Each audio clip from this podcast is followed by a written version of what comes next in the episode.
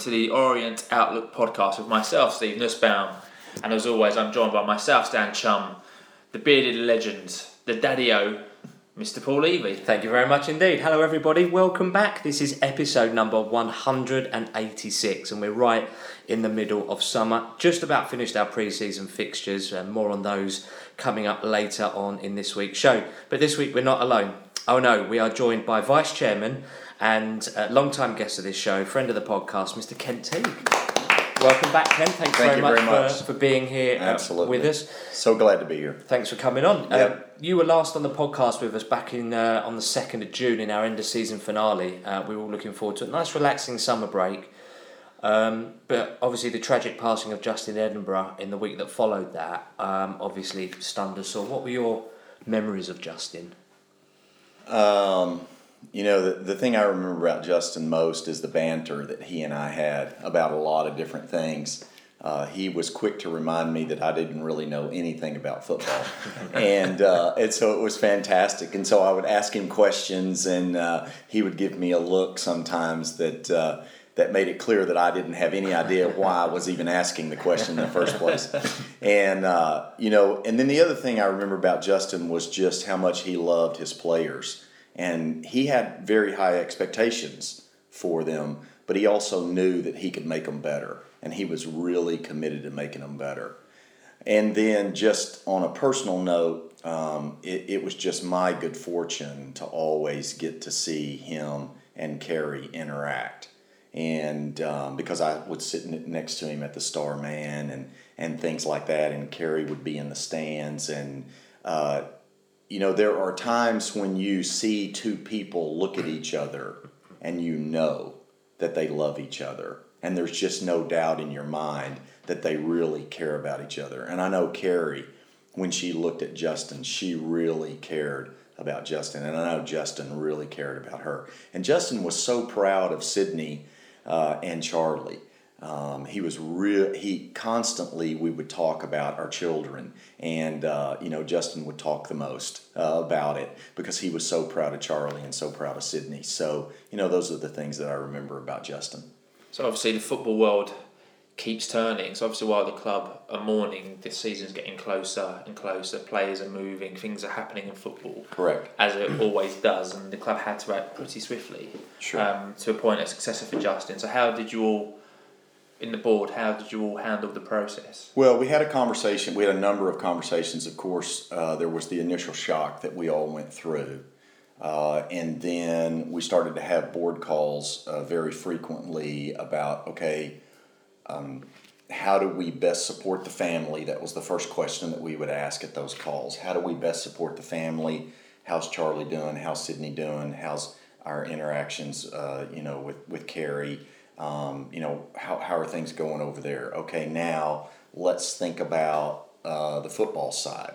Now, what what do we want to do? What do we want to think about? And initially, what happened was we took a couple of days off just for each individual board member to think about what they thought was the best idea or the best way to handle it.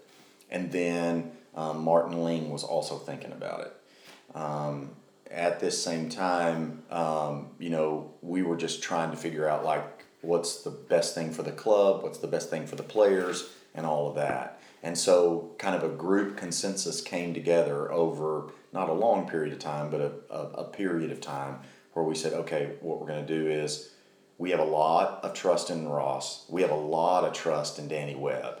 Um, let's have a conversation with Jobi about maybe stepping up because everybody needs to step up a little bit. So let's have them step up. Let's make an interim. You know, let's do it the right way. And I think Nigel Travis has done a phenomenal job of leading the club through an extremely trying time. One thing that happens with our board is we always ask each other, what's the playbook or what, you know, what's an example that we can draw upon? There's never been anything like this happen to another professional sports team in the history of the world that we know of. No NFL team, no NBA team, no N- N- MLB team, no NHL team. Those are all four American sports. Uh, we don't know of a single time that it's ever happened in cricket, in the cricket world. We don't know that it's ever happened in football. uh, either in the Spanish league or in the Italian league or the English league, where a manager who two weeks ago was at Wembley happens to pass away that just got promoted. That's never happened before. So there's no playbook, there's no right way to do it, but I do believe that Nigel really was superior and fantastic in leading both us, the board, and us, the club, through that very trying time. And I guess thoughts on Ross and Danny and Jobi in their interim roles. Like you said, I think the board's got a lot of faith Mm-hmm. in the three of them. So what I guess We what, do. what are you hoping for from them this season? Because it's going to be quite a challenging season for everyone involved. But I think those three guys are probably I, I think I think the I think there would be two things that I have on expectations. First of all, I expect that Ross and Danny and to some degree Jobi. Jobi, when Jobi starts to play again, it'll be he'll he'll go back to being a player and he won't be as much of a of a coach. But I expect what I want out of Danny and Ross more than anything is I want them to get the most out of the players that they've got. That I want to see improvement week to week. I want to see the players improving. I want to see us improving as a team. That's probably the first thing. Now, out of that, I think leads to results. I think that's what leads to results. The second thing that I want out of Ross and out of Danny is I want Ross and Danny to be Ross and Danny. I want them to manage like Ross and Danny, not like Russell Slade or Justin. Martin Ling or Justin. Yeah. Not because I don't think they shouldn't take on some characteristics from those people, Should be their but I people. think that those two young men, you know, need to lead this team as the managers, right? I think they need to lead the team the way they would naturally do it. Ross is not anybody else, and neither is Danny.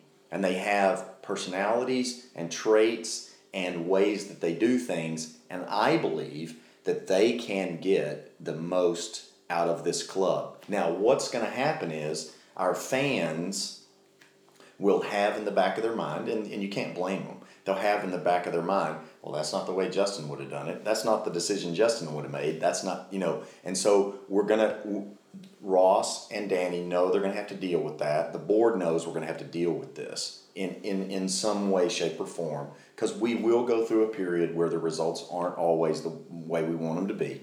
So, but our desire is improve the players, make us play really well, and be yourself. Do it your way as best you can. Amazing, yeah. Yep. You couldn't ask for any Yep. more, really. Okay. Um, and yes, because as you say, it, it's never been done before, and I, I, you know, no one's taken over a role where you know the previous per- incumbent has passed away and, and, and had done what he'd done. So Right. absolutely fits in now. Um, obviously, you know, like Steve said, the footballing world doesn't stop moving. It doesn't. Um, it, it's a con- it's a constant move. Um, from your conversations in the boardroom, what's been the sort of reoccurring things? What's what's been sort of spoken about, uh, sort of on your board calls that, that, that you guys have? 'Cause obviously, Justin and obviously there's transfers, Sure, and sure. sorts of bits and pieces. Can you give us any insight? Every every every piece of the business that you would think that we would be talking about, we're talking about. You know, so on the commercial side, we continue to talk about things like you know uh, turnover and season ticket sales and ticket sales and shirts and now all of a sudden we're running the club shop and just sports not running it anymore. So we've got to bring in merchandise and we're changing the club shop and we're doing all that you know we're changing out the point of sale system and we're doing you know different things there and maybe re- rearranging certain things even in the east stand. We've made some slight changes in the east stand and and the way that the you know that lays out for the fans on that side.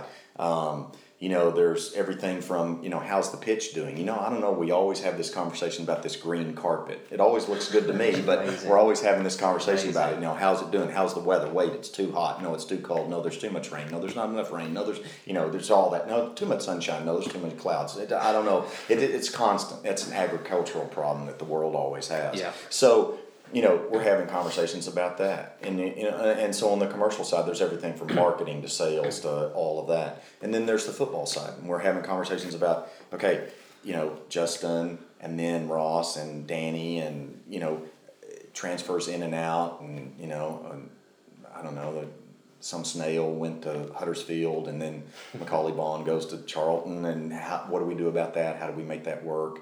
How, how does that all work? And Fozzie's got his lists, and we're going through, you know, all that. And then the other thing that happens is, you know, there's an academy that needs to be kind of taken care of, and Lewis has been doing that. And so, you know, we talk about every piece of the business. There, uh, once I think it's about once every month. I, it it kind of gets crazy in the summer because we're all going on holiday at different times, and we'll move stuff around a lot. But we have a three-hour call once a month, and we talk about everything in the club for three hours. Every single item you can think of, Danny puts on a list, and we go through that entire list. And then we also have weekly. We have weekly calls, but they only last an hour. And then we will have special calls, which I'm, Special I'm sure you can imagine. We've had some special calls this summer uh, that are just like, we need a call. We have to have it tomorrow morning, eight o'clock. Be on the call. And it's it's not like it's an option. We're just on the call. And that's like six o'clock in the morning your time. Yeah, well, uh, um, yeah, Three, well, two, yeah, three, whatever, whatever time it is. That- that- I don't, I don't pay attention. And the other thing too, we need to talk about streaming, right? So we've got streaming, and then I don't know what it is. I don't really understand it. I know this is really important to all of you. The football league thing, I don't get it, right? I'm a national league guy. That's what I'm starting to tell people. Look, I'm a national league guy. I don't know anything about this league thing. So I only know Leyton Orient as a national league team. That's all I know, national Yeah. league side.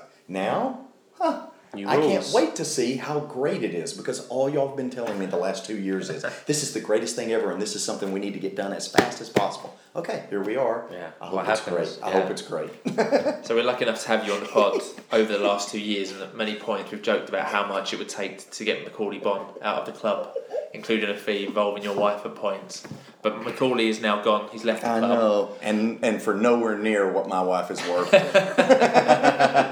I guess it's it's probably the point where you're having to say goodbye to people who you've worked with for two years, yes, who there's probably more of an emotional context to it now. there so is, you know, Macauley, especially for me. You know Yeah. Josh and family, Absolutely, very Lawrence to a certain extent. Yeah. Did you get a chance to say goodbye to those players, and did they leave with your best wishes at heart? They did, and and I, I put out a tweet about Josh, and I put out a tweet about uh, Macauley, and talked about how Josh showed up like a lightning strike every once in a while. It was like nothing was happening. There was just nothing going on, and then all of a sudden there was a lightning strike.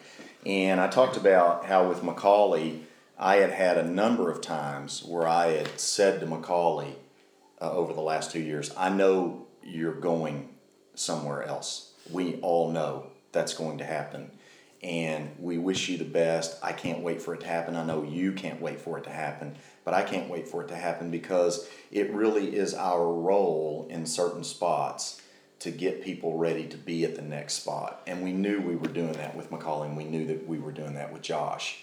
And I take it as an honor that we have such a fantastic club that we can build those gentlemen, right? And we can also, there's the good of them, there's the good of the club, and they merge together. They actually worked really well together for both of those people. So super excited for them.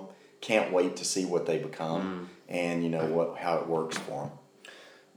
We've obviously had significant income from the sales of these two two Okay. gents. Um, apparently, um, in terms of now what happens with Sure. that money, can Yeah. you enlighten us? Absolutely, As to what, absolutely. We have a we have a pro, we have a very specific process that we go through, where we say, okay, if player A gets sold, where does the money go?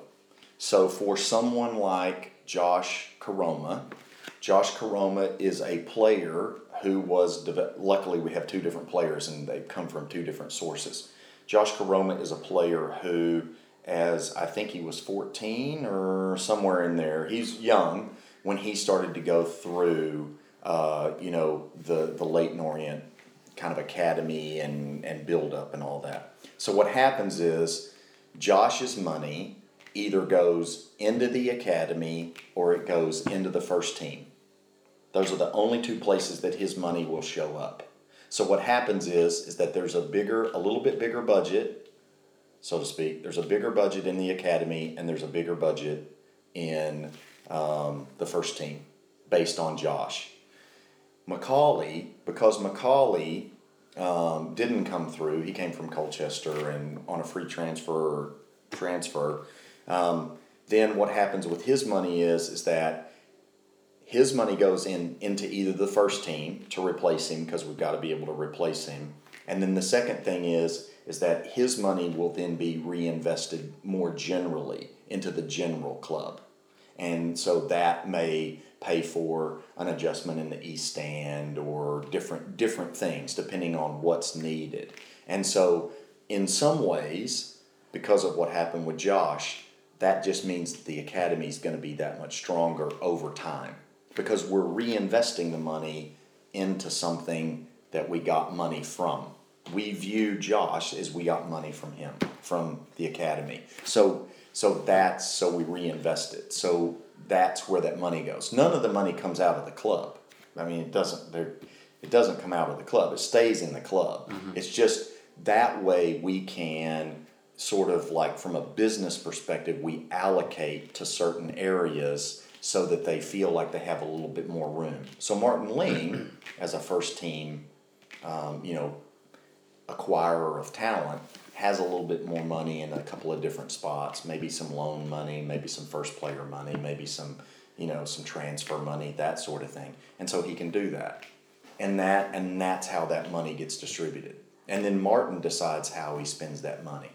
Yeah, in the academy. And that's how it works. That's how it works. It's just that, it's that simple and it's kind of that complicated too, mm, mm. in the sense that well, kind of kind of doesn't. That's a high level. view. yeah, it's a it's a high level. Yeah, yeah. but but it, but but it's but it's it's designed it's designed to make the club stronger, both short term and long term, both. So the reinvestment in the academy is to make the club stronger over the long term. The reinvestment in the first team is to make the club stronger in the short term. Cool. Amazing. So some fantastic insight there from Mr. Yeah, T. He's no here all night to give us more of his expert opinion, um, which is fantastic. So thank you for spending your Sunday evening with us, Ken. Sure. So as always, then let's crack on with the Supporters Club update. And the Supporters Club will again be running coaches to selected away games this season. And it starts with Macclesfield on Saturday, the 10th of August. So the departure time for this one is 9am for a 3pm kickoff and this one's a special flat fare rate. It's £25 um, for all members with kids under 16 costing only £13. So, right bargain there.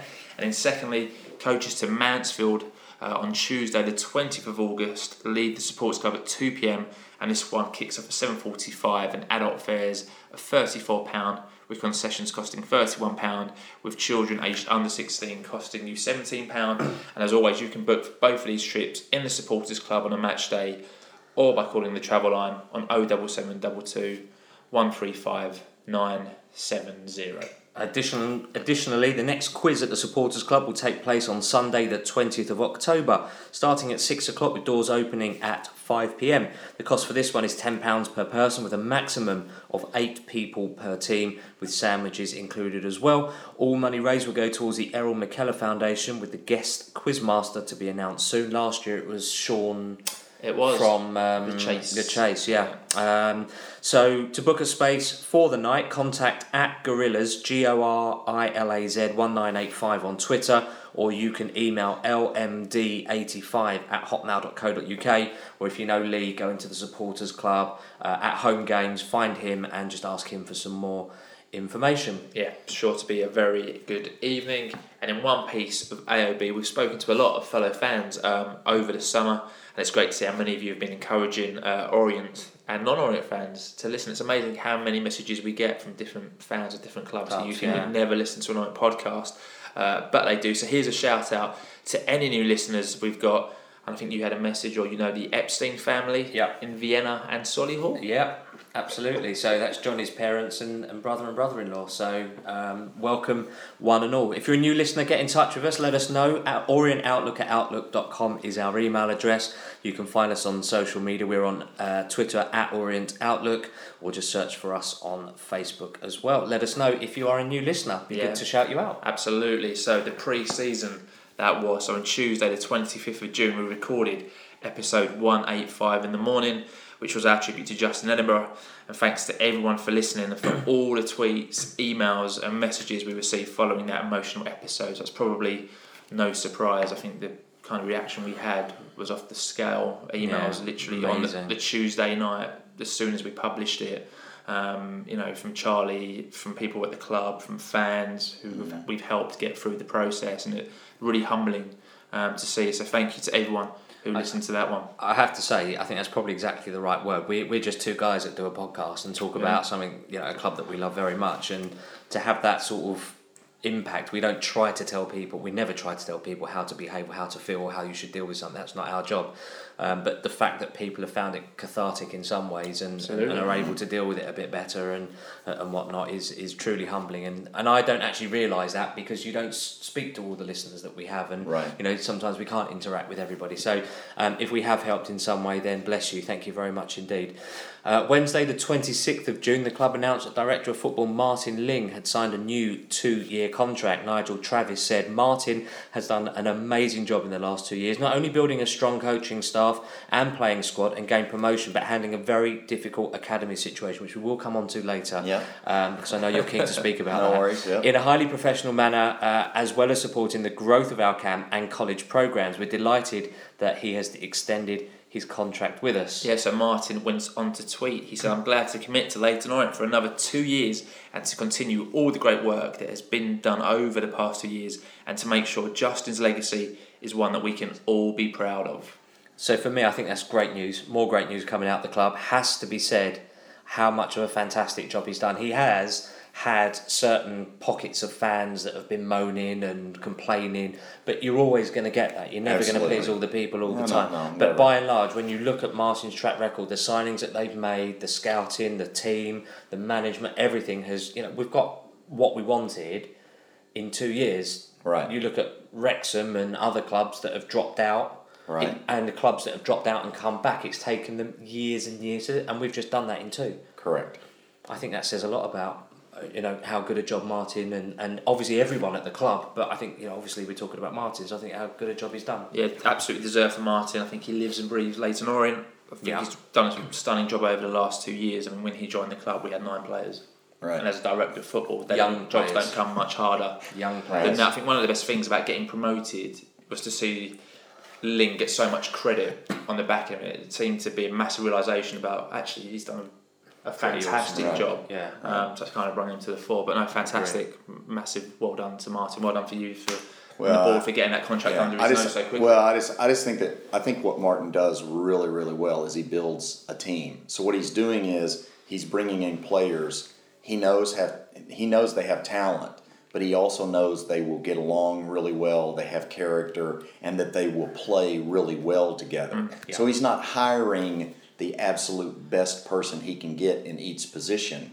He's hiring a team of people who can get a job done. Exactly. And there are examples about that that I, I might talk about some other day, but tonight I'll leave it alone about the National League paper as an example. So the National League would come out on a on a Monday, and you notice that our players last year were hardly ever the in the team of the week, but we were always number one in the table.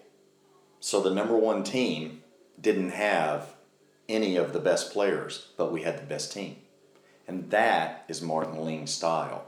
And a lot of people don't necessarily appreciate that style or like that style. They really want the superstar style. Martin doesn't necessarily gravitate toward the superstar necessarily. But that's not but a bad thing. Exactly. It's a style. You don't It's want a, style. group of eleven individuals out there. You want a team of eleven people Correct. out there. And That's, that's, the what, and that's what we Yeah. want. That's what we want. We knew we were going to get that when we hired Martin. Nigel has that philosophy. I have that philosophy. Martin definitely has that philosophy. Ross does. Danny does. And Fozzie. Fozzie has also done an amazing job of finding the type of people and the characters that make us a team. And so, even though we didn't win all of the individual awards along the way, we still were champions of the National League. That's what it matters, yeah. We had a, a tweet that came in from Dave Saunders, 63, said, Congrats, Martin, you're a great man and just the right person to build on this great football club. Yeah, and later in the day, following his release from the O's, keeper Charlie Grainger signed for Dulwich Hamlet. So good luck to Charlie for this season. He got a head injury yesterday, so Charlie, we hope you're well and we Did hope he? you make the start of the mm, yeah. season, yeah.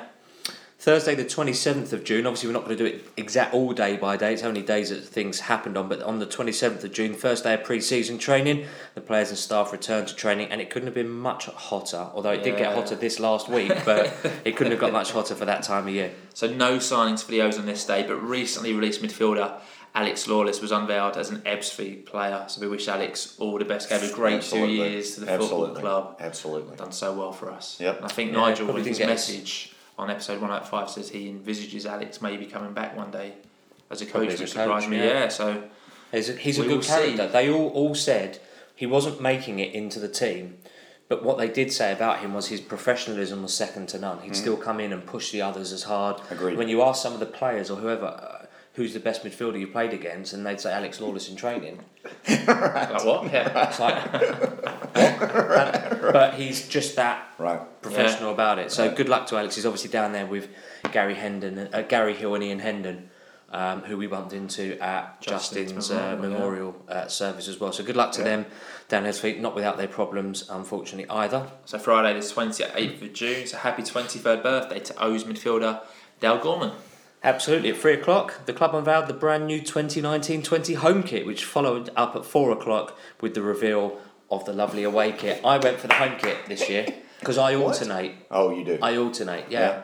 Um, I got a big birthday this year, so that might be on the uh, wanted list. There you uh, go. Because I like that shirt. I like the blue shirt. Sorry, I like the for those that aren't obviously able to see this, Kent's wearing the away shirt uh, at, Right. to, to, to, to this podcast. So, Right. but no, I, I like it. I think a lot of people, there's a lot of people out there that prefer the, the away to the home, and I think maybe just from conversations I was having yesterday with people that the home shirt is, is quite loud It is. and it, it, it's quite noticeable. Whereas that's more subtle. The darker blue is. settles in better. Which, and I've gone for the home shirt. I really like it. I think it's unique to us with the chevron as a nod to the.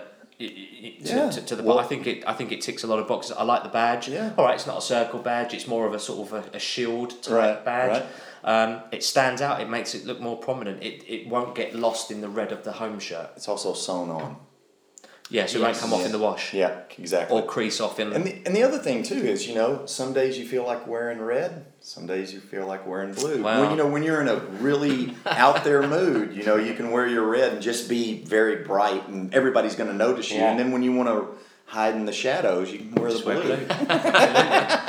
Me, I quite like both. It's the first time I've seen the blue in person. I quite like it. Yeah. I think I like it more than the red. I must confess. nice. Yeah, it's very nice. Um, It is nice. a lot of criticism about the badge. I think we'll come on to. I'd say it looks better in person, Excuse me. like than what it may come across in the photos. So if you've not seen it yet, go into the club shop on Saturday to have a look. It is actually very nice. So as you would imagine, lots of tweets about the kit. We selected a few to read, not all of them. So apologies if we haven't read yours. We're all in favor, right? Yeah, absolutely.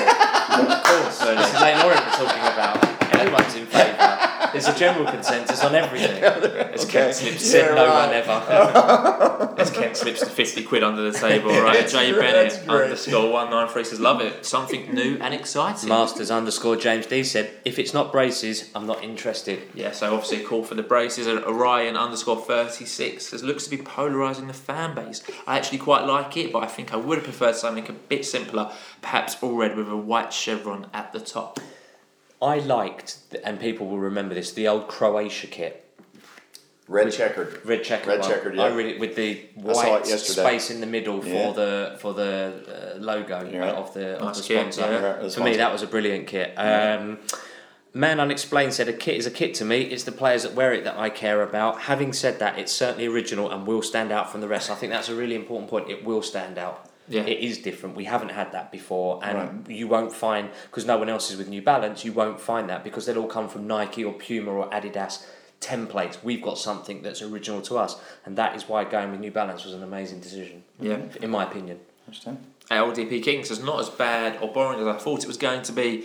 Deep down, not what the fans wanted, and plus the badge just lets it all down. Well, I'd say the badging on when you see it is much better. I would say, you know. Yeah, Might Rec- I, I like it. Uh, Record Blue Act, can we go back to Nike templates, please? I don't know why. Why did you put that in there? That's a terrible tweet. Mate, it's what the fans are saying. We're It's an fo- appalling Paul Baker, please. we are the voice of the Oh, fans. I thought you It's said you what some didn't comment on the say. tweets. Oh, It's what the fans. I reserve judgment. A Jagsy. Artistic license, I think. they're 1979 says I love both kits. Great to see something different and the blue one is beautiful. I will be buying both. Yeah, good to see you yesterday as well, mate. Uh, JB Foreman, trip, uh, sorry, 002 said, I like it. It was really boring having plain Nike templates. Now, here's someone who knows what they're talking about. I like the return to chevron ish things as well. Good tweet. Essex Biz is one of my favourite kits so far. Very unique, a perfect fit for our club. Good tweet there. Yeah, Paul, uh, Paul Skinner 88 said the blue looks better than the red. Don't hate it, and for my old man's sake, I'm glad they've gone back to blue for the away kit. Hey, he has fond memories of the home kit being blue. Yeah, and to finish on the kit at Euro Orient says get promotion and it'll be oh, legendary. Oh, imagine. Yeah, absolute. So thank you for all your tweets on the kit. The third That's kit. always other thing about the kit. Oh yeah, go ahead. No, You wanna I was ask just going to say question? third kit is kit. coming soon as we understand. as well. it Don't is. I don't know August, exact- isn't it? I Huh? think they said they'd announce it in August, no? No, I don't. I don't know. We've when, only got four more days. Yeah, now, I, now, now I don't. Now I don't know. I know. Di- I know Danny has a date in mind, but I don't know exactly when it's No, going to be. nor do we. Yeah. The other thing I'd say about the kid is New Balance makes a three X and a four X. Which Just is so very you know. important to just our so you know, base. Just so you know. Not that we're saying So, people are we did- unhealthy. We did. I understand. I understand. We Bigger bones. You know, some people are yeah. So, but but that is one thing about the New Yeah. Balance that Nike didn't offer. So the, we 3X do and we do have the 4XL. three X and the four X, and there may be a five. Okay. I'm not sure, but anyway, but they're they're in the club shop. So Wicked. yeah, yeah, all Absolutely. I good. think there'll be Rama on um, on Saturday coming up. I think. Yeah, I think so. going If to be people out of very curiosity will be going in there, Yeah. if Yeah. nothing else. Yeah. Saturday, the 29th of June, then we move on. There was no confirmation from either club, but rumours were rife that o- the Orient have made a bid for Shrewsbury Town striker Lee Angol. Sunday, the 30th of June, the club announced over 3,800 season tickets had been sold for the upcoming season against a target of 4,500. I guess we'll come back to season tickets. Sure, Sales sure. a bit later. I think it was But great update progress earlier to be at the week, end of. June Absolutely. with, with just shy of 4,000 is amazing. Correct. Um, Monday, the 1st of July, uh, at midday, the club confirmed that Lee Angol has joined us from Shrewsbury Town, signing a two year contract for an undisclosed fee. Martin Ling said, We've been monitoring Lee for the last six months. He's someone we've done all the due diligence on. He's got a great attitude and is a good player, and we're pleased to have him. For me, I'm happy with this. I don't know a lot about Lee, but his record speaks uh, pretty well, um, and that's without having a consistent run in the team. He's been sort of, I think he's had quite a few clubs. He's had a run here, scored goal, goals to game ratio looks okay. So I think. Um, Obviously, as it alludes to what you said earlier, he, he worked with Ross previously, at, I think at Spurs. So so his character and, and, and there was a, a few comments on social media I saw about his attitude uh, and whatnot. But I know that if we're going to sign a player now, he's not going to be this individual. He's going to be a team player. Right. And so to meet them, and, and a lot of work, uh, Russell Slade was a big advocate that he would do his background due diligence on the player. What's Sure. he like? Is he a family Sure. guy or is he a party guy? Sure. You know, or is he a reckless guy or has he got a good attitude? Is Right. he humble or is he this, I'm a big star and Right. I'm a big fish in, in, in your tiny pond? Well- so a lot of the due diligence that they do is. I, is I don't. I don't mean to insinuate that we don't have individuals on our team. We Oh, do. yeah. We do. We Yeah, of do. We have individuals on our team. They they definitely are very very different. Craig Clay or you know Jobi McAnuff or they're all very different and they're all great. Um, so we let them be individuals. Don't I wouldn't I wouldn't say it exactly that way, but but Yeah. we are more focused on the team than we are necessarily on the individual. Yeah, no point Yeah. taken, and it's about that person fitting in with the team rather correct. than just being the team And- here and that person on their own. And I can there. don't know when we're going to get to all of them, but he fits in. Lee really fits in. He's a great guy. Wicked. That's good Yeah. to hear. I think Yeah. for me, I don't know too much about him, although I had heard of him prior to signing. Uh, for a 24 year old, he's had a lot of clubs, but his stats show that when he gets a consistent run in a team, he can score goals and put goals together. And I think the highlights reel that the club put out on the day he signed was pretty good, actually. Scored some good goals He from yeah. a host of clubs. Obviously, I think we've mentioned it now, but he's worked with Ross before. Oh, and someone um, tweeted, or it's been tweeted, that he's already had three career promotions in his career, and he's already scored seventy-seven goals in his football league career. Not football league career, in his football career, because he had a season at Boreham Wood where he absolutely smashed it. So at 24 years old, he's got a good pedigree, but he needs to just get that run and get going. And I think if he scores on Saturday, you could be looking at a 20 to 25 goal season Uh, if he gets off the mark early, early doors, and can develop that partnership with Conor Wilkinson. I know. I know this is really a strange thing to say as Leyton Orient, uh, with our tumultuous history over the last five years. One of the things that the players keep saying to me when I ask them, why did you decide to come to Leyton Orient? Stability. They feel like they're going to be here for a while, a couple years, they can settle in, they can do their business. And so it's interesting to me that I, I started to hear that more today. Um, you know, Well, there's so real- much instability. We were talking right, about it before we started right. recording of all the clubs that have got problems. Right. No one wants to go to a company or an employer who may or may not pay them, or may or may not be around to further their career or Right. help the club Right. progress. It's but really they, important. they, they, they, I, I've heard it now more today or this, this time, this, this preseason, Yeah. and I heard it the last two years. But they, we, we are starting to draw people because of the stability that we offer, which to me is a little interesting, but it's uh, great. it's really great. Yeah, It's no, it's really great. And also, what a great example for strikers coming in. They've seen Macauley Bonne go to Charlton Championship, and they've seen Josh Koroma get moved to Huddersfield. So they know if they can get a good season to it later on and get a Mm-hmm. promotion, then they they will probably end up They'll in the get their- championship. they'll get their chance. They'll get their chance. Yeah. exactly. Hopefully, hopefully we'll be in championship. Oh Yeah. wait, I'm not supposed to say that. What- out when? That's what- three years, three years, championship club. You heard it here first. Yeah. No, back to see. back to back. This time in two years, we'll be I doing think- the championship I pre-season No, no, I think, I think it's eight. I think it's eight. I think it's eight from here. In the evening, the club announced a new series of events called An Evening With, and announced that the first one will be an evening with the coaches, featuring Ross Embleton, Danny Webb, Jobi McAnuff, and Keaton Patel. Uh, these events will cost £20 and will include a lasagna salad dinner. Now, this does sound good. Obviously, it's done by been done by the supporters club, but and this is a huge but. Twenty quid is quite steep for a lasagna dinner. This also means the supporters club, who used to host these for free to members, are now missing out. I can't really see many Orient fans paying to go to this. Obviously, this is written at the time this is announced, compared to those who went for free. Doesn't take away from the fact that I do understand the club are trying to gain additional revenue stream. So I understand the importance of that, but I can't help but think that twenty quid is just a lot of money for, for what that is. I guess this is all past now, but at the time, the Lasagna Gate was quite um, quite a big deal at the time. I, I just think there was just in the communication there needed to be a line in that communication that's just said this does not affect the supporters club events or this does affect supporters club events because there was loads of kickback saying well what happens to the supporters club event that was free? Does that still happen? What happens? But 20 quid if you've got the money and you want to go and meet Ross and Danny and Keaton, then I guess it's good value if that's what you want to do. I guess with the open day where you can go for free and turn up and he'll sign your mm-hmm. Mm-hmm. shirt or your autograph book. I guess the thing can be why would I spend 20 quid when I've just gone and seen it then? But And also where Ross comes on the podcast or goes on Orient Hour or does lengthy interviews with the club and they put that out, you know, don't say that because that's free content that the club might want to charge for to maybe mm. get the money out of it. Yeah, Yeah. I guess so it happens.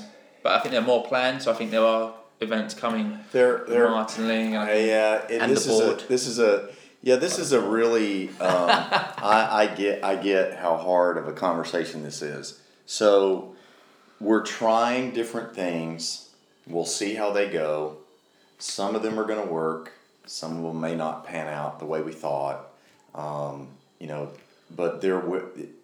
What we want to make sure that people know is that their access to the club is pretty much the same as it's always been. And certainly the supporters club is extremely valuable. Loft is extremely valuable. The trust is extremely valuable. So there are ways that we're going to continue to work with all those, and there will be. I I think that our fans will be inundated with massive amounts of content, and if they want to be a part of a more intimate experience, let's call it that, with you know, in this seminar series, because this is more like a seminar series, if they want to be a part of that more intimate experience or being involved in that, this is just another option that they're going to have.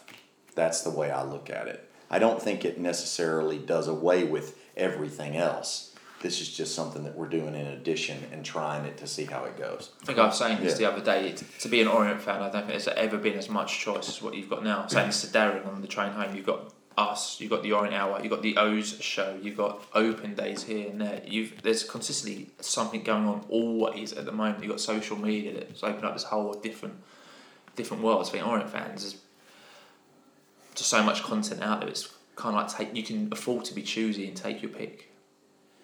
Yeah, which is great. Yeah. So Wednesday the third, no Tuesday the second of July. Sorry, Danny Yep. Webb. Almost forgot your birthday. So happy birthday to O's interim assistant coach, friend of the pod, Danny Webb. Did give me one of the best moments I think we've had in the five years in this podcast when we had him on last year, and we asked him that question about how he managed, and he went on this ten minute amazing answer that was probably one of the best answers. Um, Do you remember what had on the episode that was? No idea. Okay. No idea. I was going to plug it. Wednesday, the 3rd of July, the club announced that Josh Coulson is named as first team captain and Jobi McAnuff is club captain. The announcement also noted that Josh will wear the captain's armband when Jobi isn't playing. Josh said it would be a massive honour to lead the lads out when needed to. I've fallen in love with this club. It means a lot to me and my family.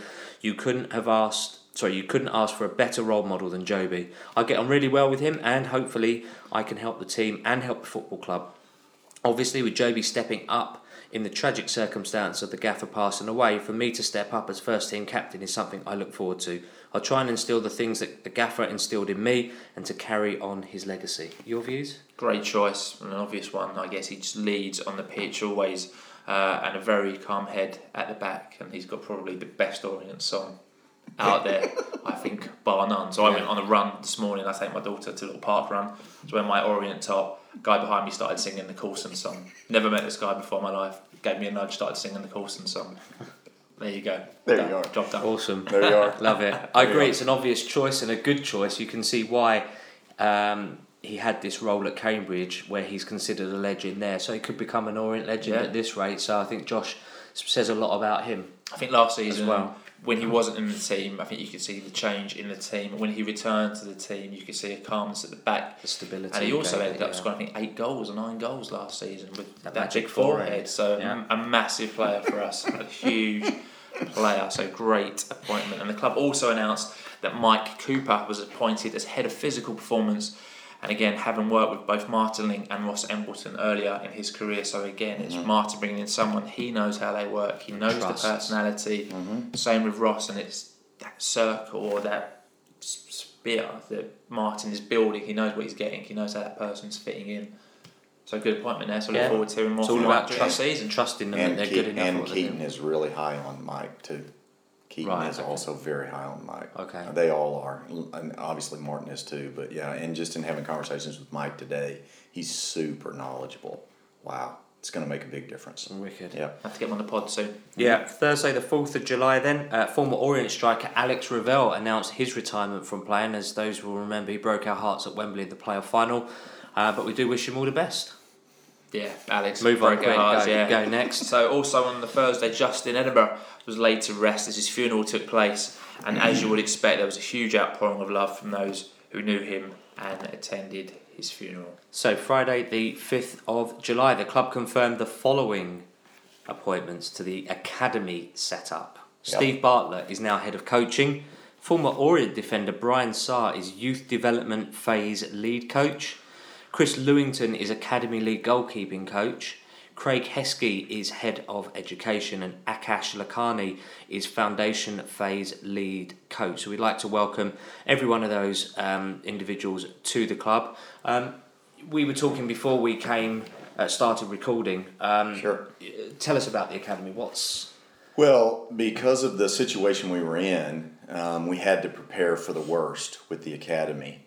So, really, this summer, Lewis has done a phenomenal job of sort of almost rebuilding um, uh, the academy from both a player perspective, a staff perspective, and you know, just kind of rebuilding the academy, not from scratch, but almost from scratch. We obviously know how to run an academy but we had moved some players on just because we wanted to make sure that those players had a place to land if we didn't happen to get promoted. And also, you know, we weren't renewing contracts with coaches because we wanted to make sure that they had the ability to go ahead and go find another position because we couldn't be sure that they would have a position going forward. So there was a lot of uh, turnover and things like that. But Lewis has done a phenomenal job completely in the background without people knowing that he's been doing it. And he has done a just a fantastic job of getting the academy back on its feet. From what we hear, um, we have a very strong group of young people that are going to play for Leyton Orient this next year. Really, strong, Wow. yeah. So it's worked out really, really well. Things don't work out by chance, though. They work out by hard work, and that really is a credit to Lewis. Yeah. Amazing. Look forward well to done, um, Lewis. seeing. Yeah, Yeah, yeah. absolutely. Need to get him on. Mate, the more the merrier. do. The more really the do. merrier. So Saturday, the sixth of July, and it was our first pre-season fixture. Uh, took place at Harlow Town, and the starting lineup for the first half was Sam Sargeant in goal. At the back, Myles Judd, uh, Hector Kyprianou, Josh Coulson, Shadrach Ogie, and Joe Widdowson. Midfielder Dale Gorman, Josh Wright, Jordan Maguire, Drew, and up top Conor Wilkinson and Matt Harrold. A minute's applause to remember Justin Edinburgh took place just prior to kick-off. And then Matt Harrold put us ahead in the 22nd minute, and two minutes later, Conor Wilkinson doubled our lead following some nice play from Jordan Maguire Drew, which saw us going at half time 2 0 up. Yeah, good to see Conor get a goal in his first Start, start. Yeah, yeah. absolutely. Second half, a completely different 11 as uh, Janata lined up in goal with Ling, Ekpiteta, Happe, and Sweeney at the back, Clay Shabani, Brophy in midfield with Alabi, Angol, and Sotiriou up front. Yeah, James Brophy made it 3 0 in the 67th minute following some good work from James Alabi, and Lee Angol fired a 30 yard free kick to make it 4 0 just three minutes later. That was a brilliant free kick. That was a very good free kick. However, that wasn't the highlight of the game. Go for it. As James Alabi had gone close a few times. According to Dave Victor's tweet, he'd already gone close five times previously, but he finally got his goal in the 80th minute. Decent goal this one, and made it 5 0 to us, which is how the game ended with all the main strikers who lined up getting a goal. So great to see Angol as well on his debut. Yeah. Great to see Alabi get a goal. Do I their think there was a a little little bit. pitch invade. I think Darren Reisman jumped over the touchline and jumped back Yeah. when he scored to say he was on the pitch. Yep. Five That's true. nil. That's yeah, true. It's true, That's right true. there. That's true. Yeah. Amazing. Five We're nil. bringing on additional stewards just in case. Just in case, yeah. Bring a load on if it's Darren you've got to keep back. Um, Jagsy1979 tweeted and said, Anyone concerned about the squad depth should now be happier. We fielded two different teams, and that's without Brill, Turley, McAnuff, or Dayton. All the main strikers on the score sheet, and both sets of defenders and goalkeepers cle- keeping a clean sheet. Yeah, Good Ma- times. Yeah, Matthew LFC Evans is very happy to see all the strikers off the mark. Angol, from the sounds of it, has plenty of potential and pace. We need to keep Alabi. He is a real threat, and losing him would be tragic. We'll come on to that a bit later. Reverse the transfer listing Lingy and show him some love. He will Oh, come good. Someone's got a crystal ball. El Coado said, Only a friendly, but glad to see the new strikers getting off the mark early on. I'm just glad football is Yeah, back. Chris Kane, underscore 1992. Chris, we'll see you on Saturday, mate. Says can't read too much into it as it's mainly about minutes in the legs. However, there were a lot of positives to take into account as Harlow with no pushovers and gave a good account of themselves. But scoring goals and winning games is only good to breed confidence. Yeah, saw. Chris yesterday. Um, see you next week, mate. David Landau, 17, said, I actually enjoyed that. Players all wanted the ball and kept it moving. It could have been eight or nine, really. Lots of good individual performances, but a special mention to Hector Kyprianou, who put in a very good shift indeed at centre half in the first 45 minutes. Yeah, it'd be interesting to see if Hector can break through this season and get more game Yeah, time. But Robin yeah. Saunders, 65, says it appears Alabi will be given a second chance to prove his worth. He has the attributes of being an excellent striker. Certainly disappointing last season, however, hope he takes his chance and proves his many doubters wrong. James R.F. Young said, didn't know how didn't know how to feel or how I should have felt prior to the game, but really enjoyed myself. Stand up performance from JMD97 underscore. Gorman continued to struggle, but new lads and youngsters looked good. James Alabi deserved his goal and worked hard as usual. So thank you to all the tweets post Harlow. We were both unable to go to that one, so to see all these tweets coming was really good. And to end the day on another positive, the game raised eight hundred and fifty-one pound for the JE3 Foundation, which was instigated and delivered by Harlow Town. So well done to them for an outstanding and generous gesture. I think this Yeah. season we're going to see lots and lots of activity with that foundation. I would imagine. Yeah, Yeah. there's there's a lot of people that have a lot of clubs that have said that they'll collect for the foundation. I think it's I think it's truly impressive when you think of football as being quite a cutthroat, nasty business from the business side of things, and, mm-hmm. and, and fans towards each other can be quite unpleasant at times. I think that the outpouring of love and, and respect from from clubs that don't necessarily have an association or affinity with us in any way, I think it's been been mm-hmm. been quite um, impressive and, Yeah. and, Yeah, I mean Cheltenham's a perfect example, but I think we'll come to We'll Cheltenham come to that in the later. Podcast, yeah. So Tuesday the 9th of July then, yeah? Let's do it. Uh, we're drawn in Group C for the EFL Trophy alongside AFC Wimbledon and Southend United with the final team from a Premier League or Championship academy to be confirmed later in the week. And in the evening, we play Championship side Hull City in Marbella. So the team lined up for this one with Janata in goal, Judd, Ekpiteta, Ogie, and Widdowson at the back. Clay, who was captain for this one, Gorman, at Brophy uh, in midfield with Alabi, Wilkinson, and Sotiriou up front. You were laughing. I just wish I'd have been in Spain. Anyway, keep going. That was going to be my question. Well, you weren't in Spain, I I, wasn't, I wasn't Spain. sure. Okay. No, I was in Portugal last year, but I didn't get to make it to Spain this year. So Missed out on a good trip. Yes, Yeah. yes. I was on a great trip, but I missed out on a great trip too. So Uh, anyway, Can't be in two places at once at the moment. well, no, not Yeah. according to my wife.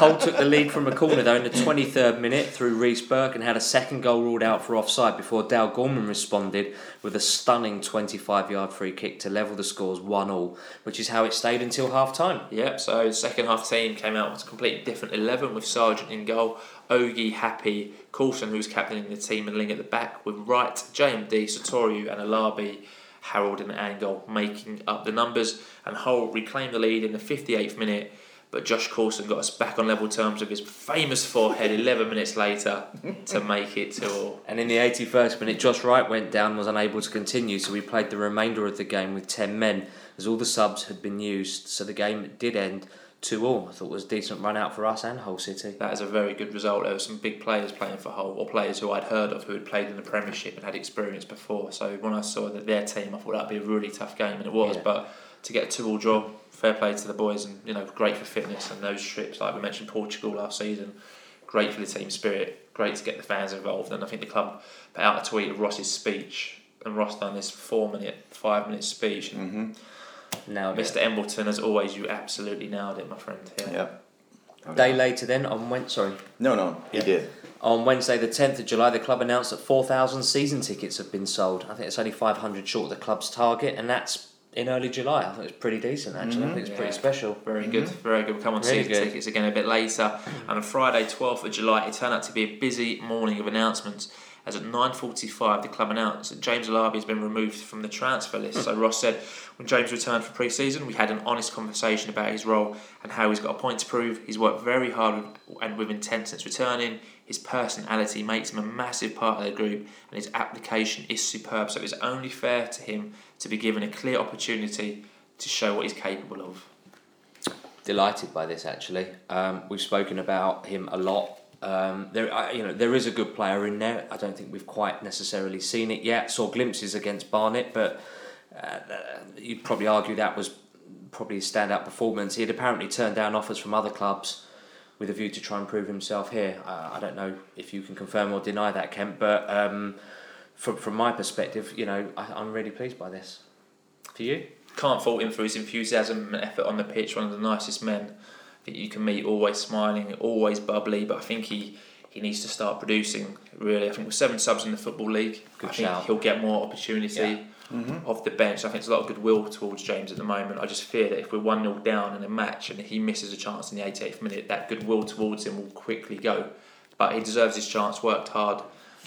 And if Great he can point, reproduce some stuff he's done against Barnet, you know, on that day he was absolutely insane. So we spoke about Alabi beforehand. Yes. I know chaos. you've got a nickname for him, Chaos. Chaos. I think that's a Chaos. perfect nickname. Do you want to give a bit of um, insight into that nickname? Um, uh, he's just chaos. When he comes on the pitch, it's just chaos. Nobody knows what's going to happen. I mean, it's just insanity. Starts to yeah, he's just very unpredictable. Um, you know, nobody knows what he's going to do, including maybe James. and, but uh, he, you know, James. Um, I know from just hearing about him in preseason, he had a point to prove, and he really wants to be here, and he really wants to contribute, and he really wants to make a difference, and he's going to do what it takes to do that.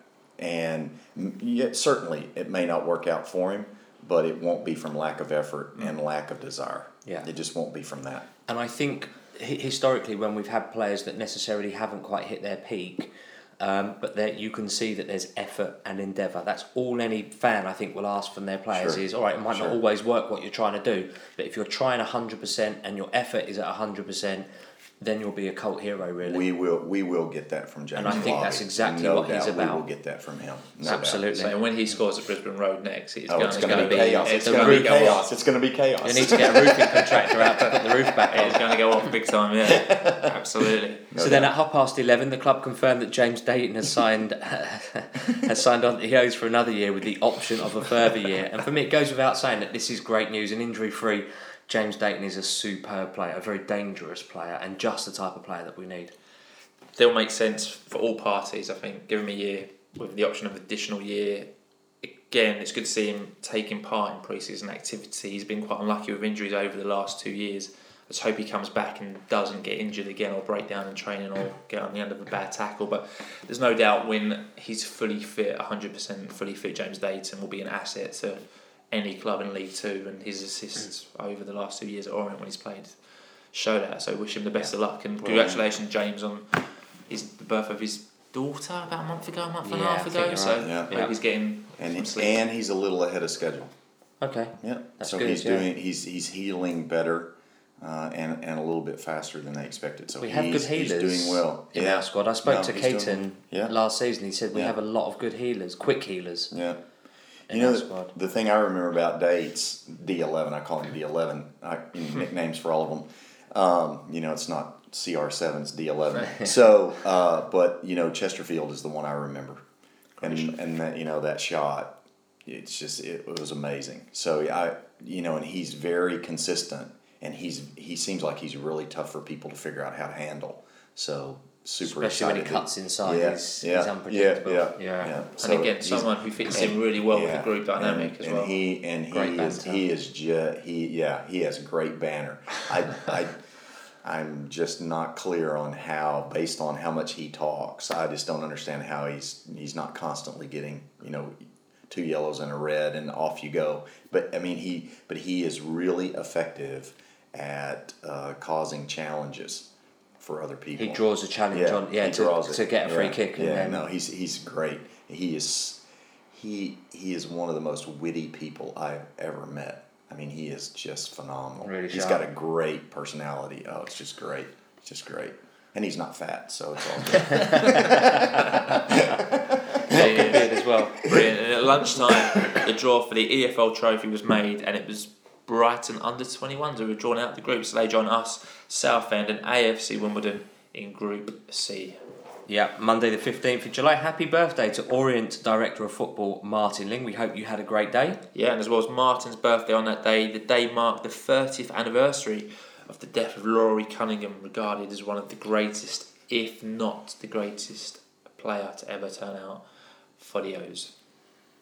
Tuesday, the 16th of July, the memorial service for Justin Edinburgh took place at Chelmsford Cathedral. We were lucky enough to be picked out in the ballot to get a seat in the service as O's players, board members, Spurs legends, ex colleagues, supporters, and lots of faces from the footballing world all turned up to pay tribute to our champion as Justin's brother Jason, son Charlie, uh, ex Spurs colleague Paul Allen, Shaun Derry, uh, family friend Zach Kerslake, Martin Ling, and Jobi McAnuff all paid their tributes on a very emotional day. Yeah, I was. I mean, I was so glad we got to attend this event. Um, it was a lovely send off for Justin. The sun was shining, um, and it was a really nice day. And you know, upon winning the National League less than two months ago, I don't think anyone would have ever thought we'd be in that situation that we found ourselves in that day. And you know, it's still so tragic. Top marks to everyone who made that happen. I've got to say, Spurs, an absolute credit to the club. All their ex players came in wearing their blazer. Lots of them, you know, Hoddle, Ferdinand, Ledley King, Lady King, yeah. loads of them just kept coming in. Sol Campbell as well. To be fair, Macclesfield um, manager, yeah, loads of manager. The Salford manager was there. Fantastic Graham to see. I thought yeah, Carl Baker from Oxford. I got to say kudos to Martin Ling. I thought what Martin Ling said up there, he got it absolutely spot on. He barely got through it, but when he left the stage or the the, the platform he was on, I thought Martin Ling absolutely nailed it. And obviously, as an, as an Orient fan, I'm biased towards him anyway, but I thought he absolutely got that spot on. And I thought when Jobi came on as well, Jobi nailed what he had to say. All the readings and everything that took place was absolutely superb. So well done to everyone who attended that one. Yeah, very touching, very humbling to have been in attendance, and like you say, people did speak really movingly.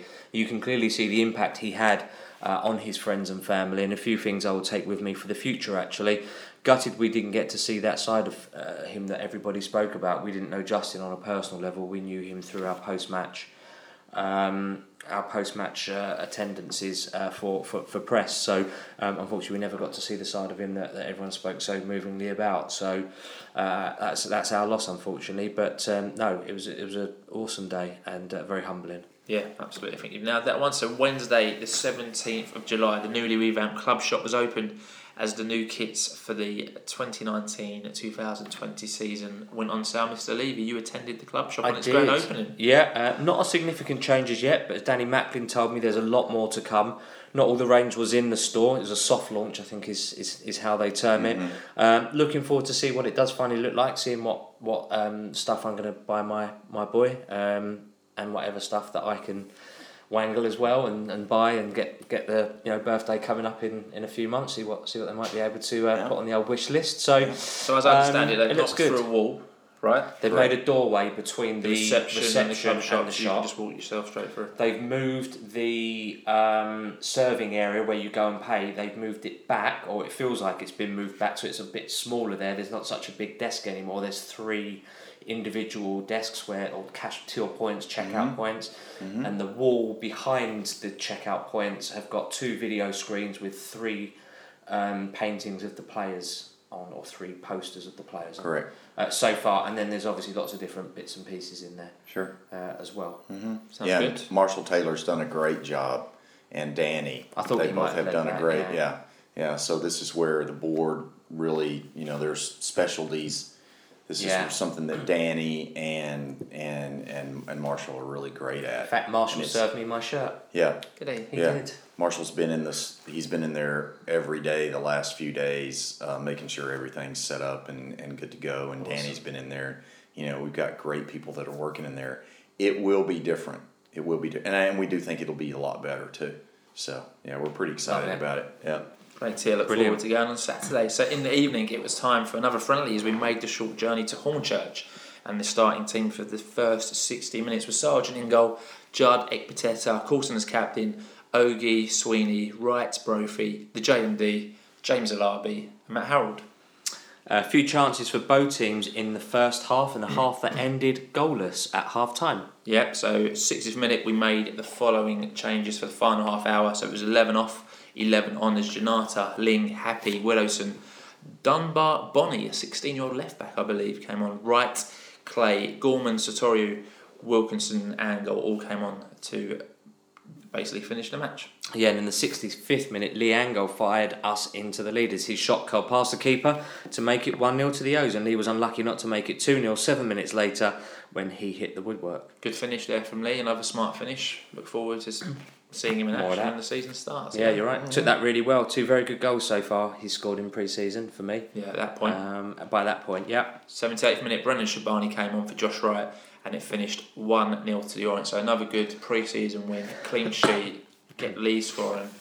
Good night's work, I'd say, with that one.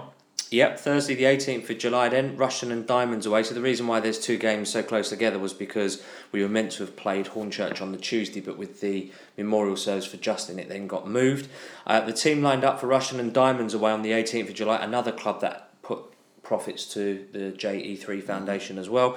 Uh, obviously for their link that he, uh, Justin had managed them. Janata started in goal. Ling, Happe, Widdowson, Sweeney, Shabani with Clay Gorman, uh, Sotiriou, Wilkinson, and Angol making up the rest of that lineup. Yeah, so it was a minute's applause for Justin, as you would expect. Also, the Rushden fans made their own flag that we tweeted saying Justin forever a diamond. That was a quality flag. So well done to Rushden and Diamonds there.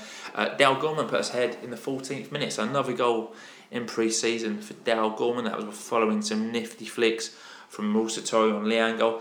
And that's how it stayed as the half-time whistle went as the O's went in 1-0 up at the break. And that was a good goal. Nicely worked. And could Dal Gorman be a Craig player this season?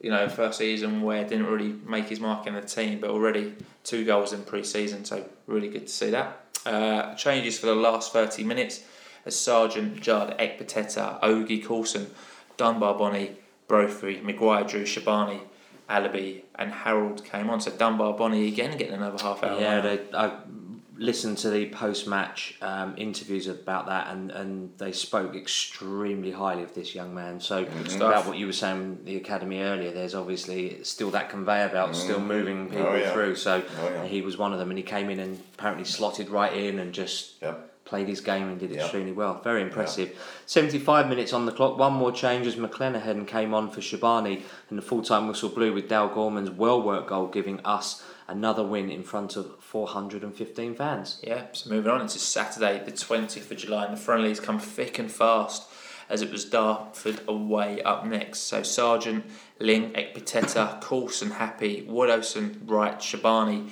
Brophy, and Sotiriou and Harrold started this one with Janata, Judd, Sweeney, Ogie, Maguire Drew, Alabi, and Angol on the bench. Yeah, the match kicked off uh, after a minute's applause for Justin Edinburgh, and it was the O's who took the lead in the fourth minute as a free kick came in from the right, and Marvin Ekpiteta timed his run perfectly as he got his outstretched foot to the ball to give the O's an early lead, uh, which uh, which is how it stayed until half time. Yeah, good finish there from Marv. And there Yeah, were no well. changes at half time as the first sub happened in the 61st minute as Myles Judd came on for Shabani. This was followed up in the 66th minute as Alabi came on for Matt Harrold.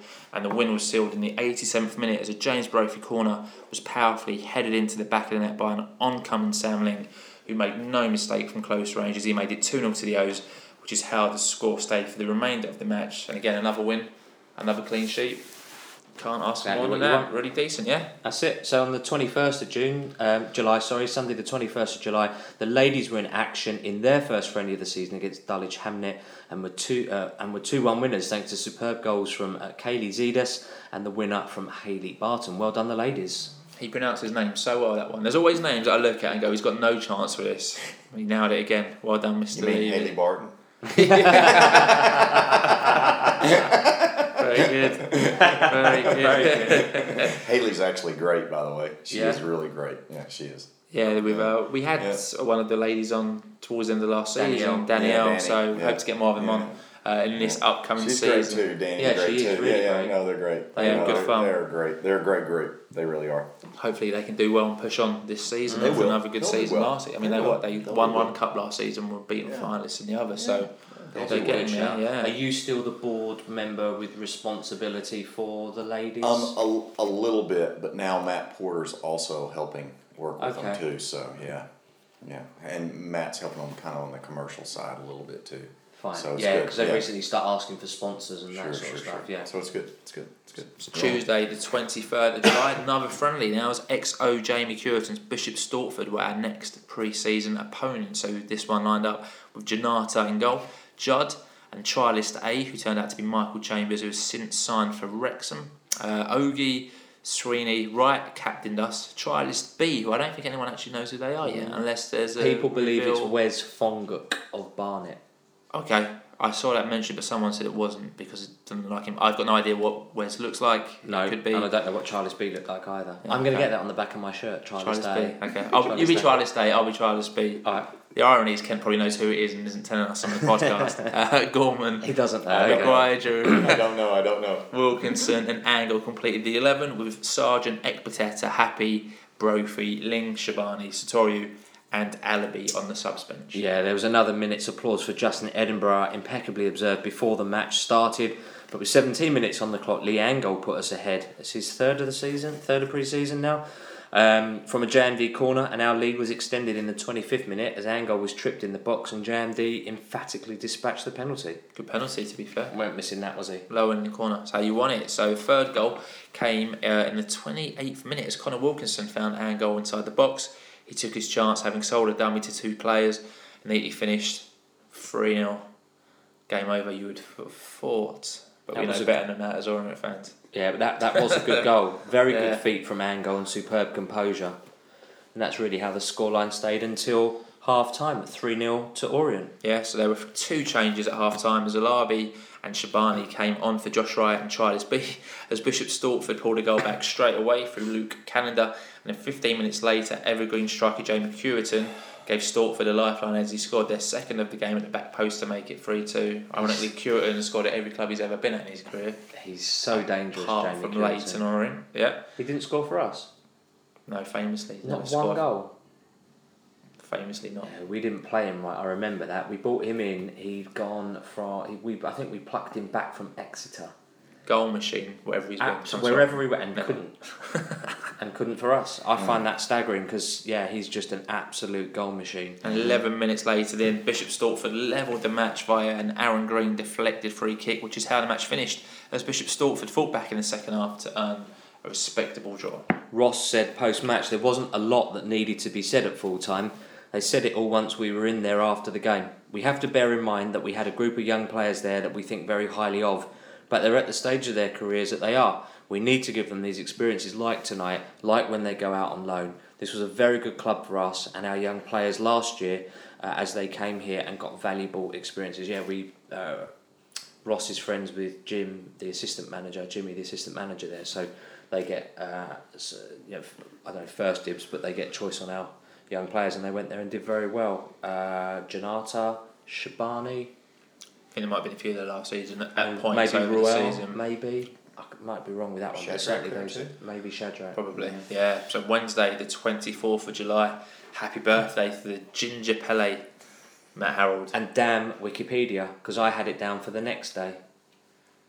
Him, I thought him and Brophy. I thought we were gonna have. I was gonna do like a ginger montage for the twenty fifth of July because I thought you know Wikipedia said Matt was born on the twenty fifth, but as it turned out, got caught out. so spoiler alert there. But Thursday the twenty fifth of July was Ginger Messi James Brophy's birthday. Yeah, what a day to be Lots ginger. of what, two pictures days of- of ginger, yeah. Yeah, well, yeah, well, it's the sunshine, isn't it? Um, lots of pictures of squirrels from the players for James Brophy. Do you know Correct. anything about that? Yeah, that was Justin's nickname for For him. Brophy, Oh, was it? was Squirrel. Yeah, Squirrel.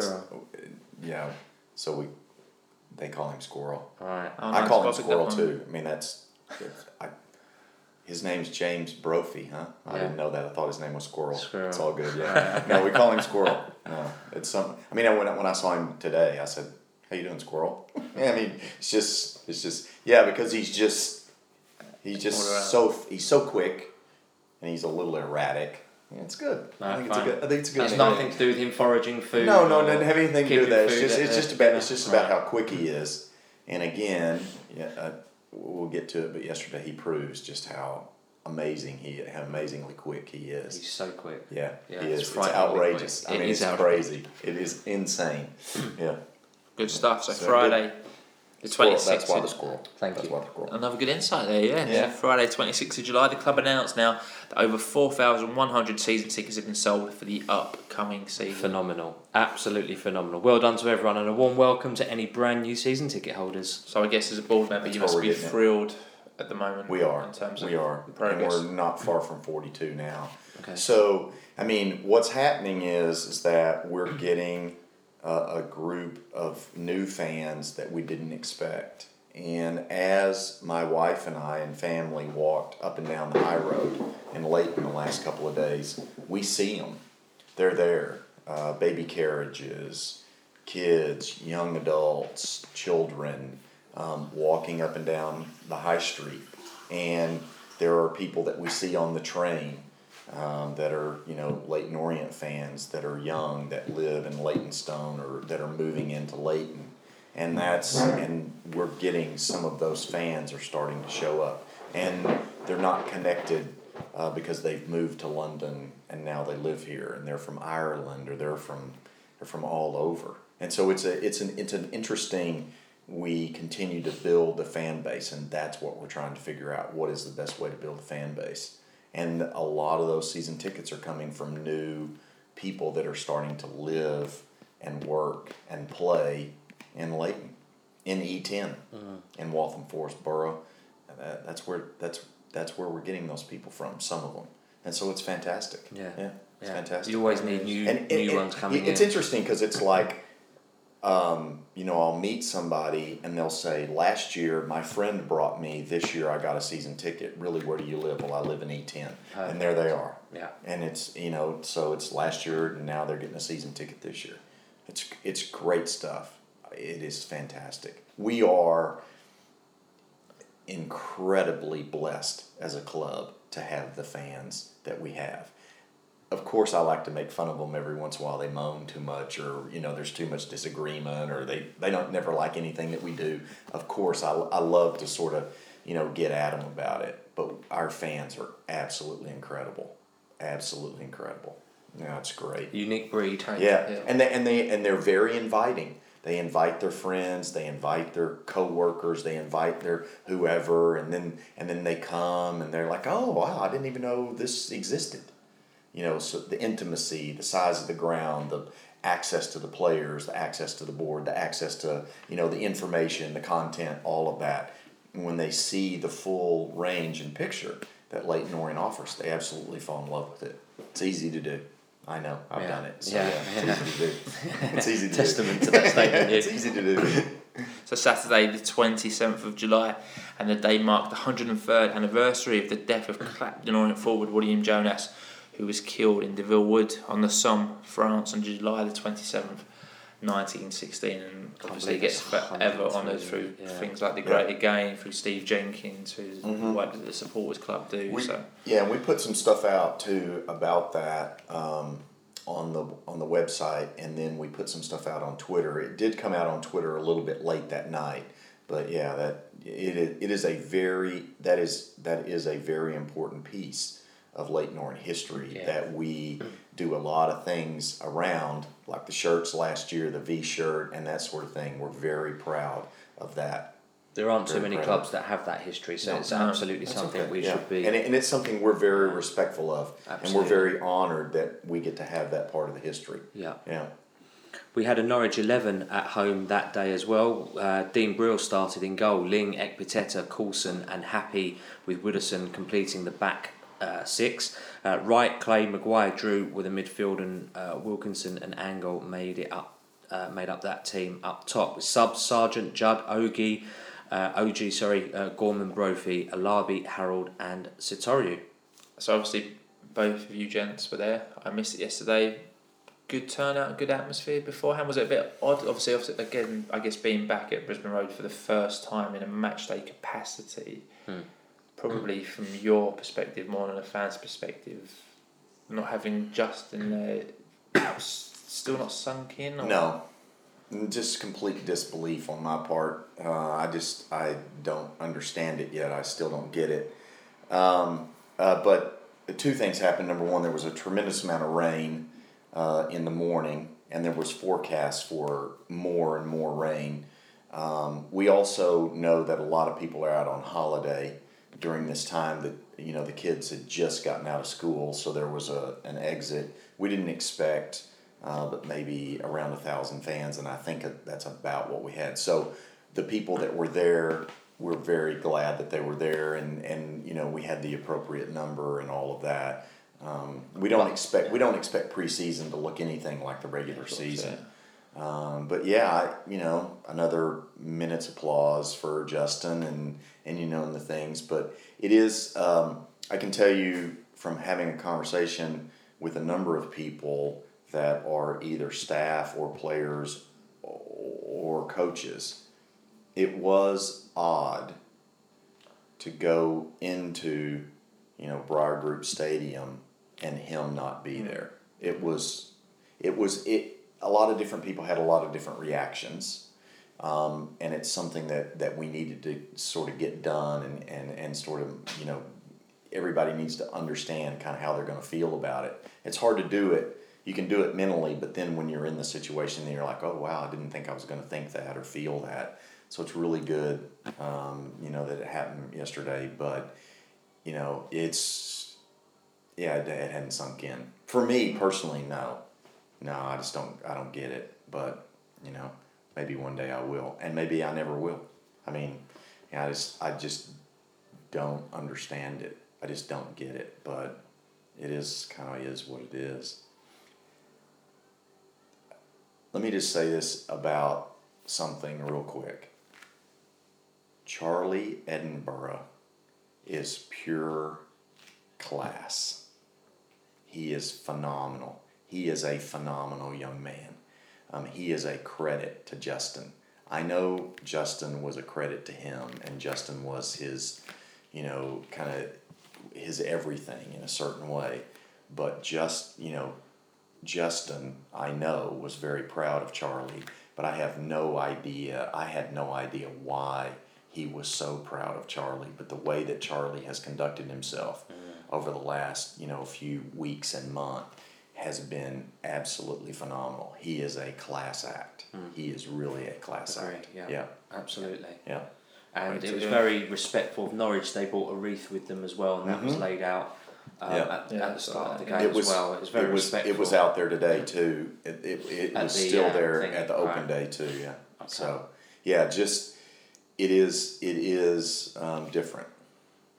Uh, Yeah. And uh, yeah, it, we miss him. I still miss him.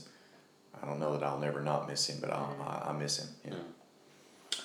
Um, so moving on to the game, then the first chance of the game went to Norwich in the 15th minute as a good through ball opened up our defence, but their man smashed the effort uh, against the crossbar. Yeah, 24th minute, Norwich took the lead as we sat back and allowed them two deep into our half. And Jay Seamy this time wasn't denied as his shot beat Dean Brill, who got a fingertip to it but couldn't keep it out. And it was 1 0 to Norwich. Yeah, there wasn't really much else to talk about, um, I think, from the first half, but um, JMD replaced, sorry, was replaced by James Brophy at half time. Yeah, 57th minute, first chance for us as Lee Angol, who was dispossessed, won the ball back in the Norwich box, crossed for Conor Wilkinson, whose header is glanced wide. Yeah, I thought Lee did very well there. 62 minutes on the clock then. Second sub for us as Dean Brill is replaced by Sam Sargeant. Um, that sub is Brill fit? No, that was always the plan, was to bring him off on the hour mark. Oh, okay. At sixty, yeah. He Fine, wanted to okay. play longer, but they didn't want to chance it Oh, okay, and fine. hurt him more. So yeah, that was always the plan, as Ross would say in the post match that I got with him. Excellent. 64th minute, the O's equaliser. Sam Ling had the ball on the edge of the Norwich box and with the outside of his right boot, putting a superb cross to the angle at the far post, who hits it first time on the volley and levels the scores to make it 1 all. Good goal from what I've seen on the uh, Twitter feed. Brilliant from Sam Ling. Brilliant cross outside of his boot, curled it round, angle, read the angle of it, but no pun intended, perfectly, mm-hmm. and just goal. Brilliant. Really Yeah. good goal that. So, Yeah. Kent, we know how emotionally invested you get in matches. Yes. It's understandable. This was a pre season friendly yesterday. Yes. Still as emotionally invested as ever. Didn't sit entire match. Did Up you in- kick any boards down? Um, Uh, they have removed the signs. You'll see they've removed those signs. What do your family make of this? Are you this passionate about American sports that you follow? No. Okay, so obviously you don't have a vested interest per se in them like you do Correct. with Orient. So how do That's your correct. family, when they see you doing what you do on that balcony, how do they? Well, luckily, uh, my daughters have known me their whole lives, and so they know that I am the way I am. Right, there's okay. nothing they can do about it, and there's you know there's just something wrong. Um, my wife, uh, uh, unfortunately, remembers a time before there was me, and Right. now she just knows that there's something wrong with me too. So um, I love to win. And I, you know, I, I get pretty hyped up about a lot of things, and I just I love Leyton Orient. I love it when we play, and you know, I just really enjoy it. No I- such thing I as a get So friendly. much, sir. No. friendly? What does that mean? No, I don't, I don't know. I don't, I don't know what a That just means you're not going to kick me as hard as you would in a proper game. Yeah. You know, uh, I I want to win all the time, everything. We can play, um, you know, anything, any game you want to play. I'm gonna want to win. Yeah. It's just a, it's just a competitive nature. thing. Yeah, it's just my nature, and I think winning's a habit. So I really love it that we keep getting these results in preseason because I think that I think that in, it breeds confidence and all that. I know there's another theory where it doesn't matter. I get that, um, but it matters to me. So Yeah. yeah. I didn't sit, and there were people yelling at me. Sit down. What are you doing? Stop. You know all that, but Man, it's all good. Tough. Eh. Brilliant. Great. I own this place. I can do what I like. So in the 73rd minute, Dal Gorman came on for Craig Clay. And three minutes later, Alabi came on for Angol, and Harrold was also introduced in the 80th minute as he replaced Conor Wilkinson. Yeah, four minutes later, the O's make it 2 1 as Josh Wright uh, battled tenaciously in midfield, drove forward, took a shot from roughly 20 yards out, and beat the Norwich keeper as Josh pointed to the heavens above. I didn't see that bit, but Yeah, I think he's going to be um, when he scores his first league goal or competitive goal. I think he's going to be very uh, emotional Yeah. and look towards as you probably expect Agreed. from him. But great to see. I think he tweeted after the match something alluding to that was for, for Justin, Was as, for as Justin, you do yeah. expect. Yeah, yeah. Um, and that's the way the match ended. There was no other action to talk about as the O's won the game 2 1 to notch up another pre season win. So that means we've finished pre season having played seven games with five wins, two draws. So you said you love winning. Five out of seven is not too bad. Haven't lost. It's all good. 16 Orient goals scored by 11 different players, with Lee Angol scoring five pre-season goals. So got to be happy with the running, amount of players yeah. who were scoring goals. So I wasn't there yesterday. You were lucky enough to be there, but also doubly lucky enough to be at post-match with Mr. Embleton. Yep, thanks very much to uh, to Elliot for sorting that out for me. And here's what Ross had to say. Ross, thanks very much indeed for joining us. Um, 2 1 at home, came from behind to win. Obviously, going behind and, and then coming on, on to win uh, is vital in any game, obviously. Um, but do the results really matter that much in pre season? I don't think they matter into incredibly, um, but I think there's nothing like winning games of football. There's nothing like breeding that, um, you know, that unbeaten feeling. We all know what that felt like at the start of last season. So I think coming out of pre-season without suffering defeat is is a, is a, is a bonus. It's a, you know it's something that we set out in every game to achieve. Obviously, we set out to win them, but to not lose at all over pre-season is is, is, is obviously a positive. It's better than better than not. So it- it's not going to overly impact. But you know, had we lost seven, eight games over the summer, we'd probably be going into the season with a bit of different, bit of a different mindset. So positivity can only ever be a good thing. And that was the last pre season game of these sort of official fixtures, but obviously there is one on, on Monday night. But what have you learnt from the team over the course of this pre season so far? I've learned that there's a hell of a lot of togetherness, um, which we all knew last year was a big theme and big, big, um, big part of what we achieved last year was that that together feeling from everybody across the club, but certainly when we're in that dressing room with the staff and the players, and that's continued. I think the uh, existing players have embraced the new boys extremely well, and likewise, I think the, the new lads have come in and really respected everything that's gone on at this football club over the summer and what's been achieved in recent times. And I think that's very difficult, you know, it's a unique place to, to work and a unique place to be part of. But they've embraced the, the, uh, the opportunity so far, and I've been really impressed with the way they've all, all gone about their business. So I think. Um, I've learned that that, that, that, that togetherness certainly still exists, and, and, and I knew you know, I had a feeling that it would be, but at the same time, you don't know what it, what, what effect everything would have had on the boys. But they've, they've, they've remained positive, they've remained together, and I think that's all we could have asked for them over the summer so far. And from a perspective of the players that played and then the ones that came on, there was a couple of impressive performances. Have you got selection headaches now ahead of Saturday next week at Cheltenham? Yeah, I've had them all summer in terms of how I set the team up, how I stage the team to get their min- just their minutes on the pitch is always a challenge. And then obviously as we start creeping closer, naturally players, supporters, staff will start to analyse what the best team is going to be to put out on the pitch next week. I think we've got a fantastic squad that's going to impact the season all you know all season.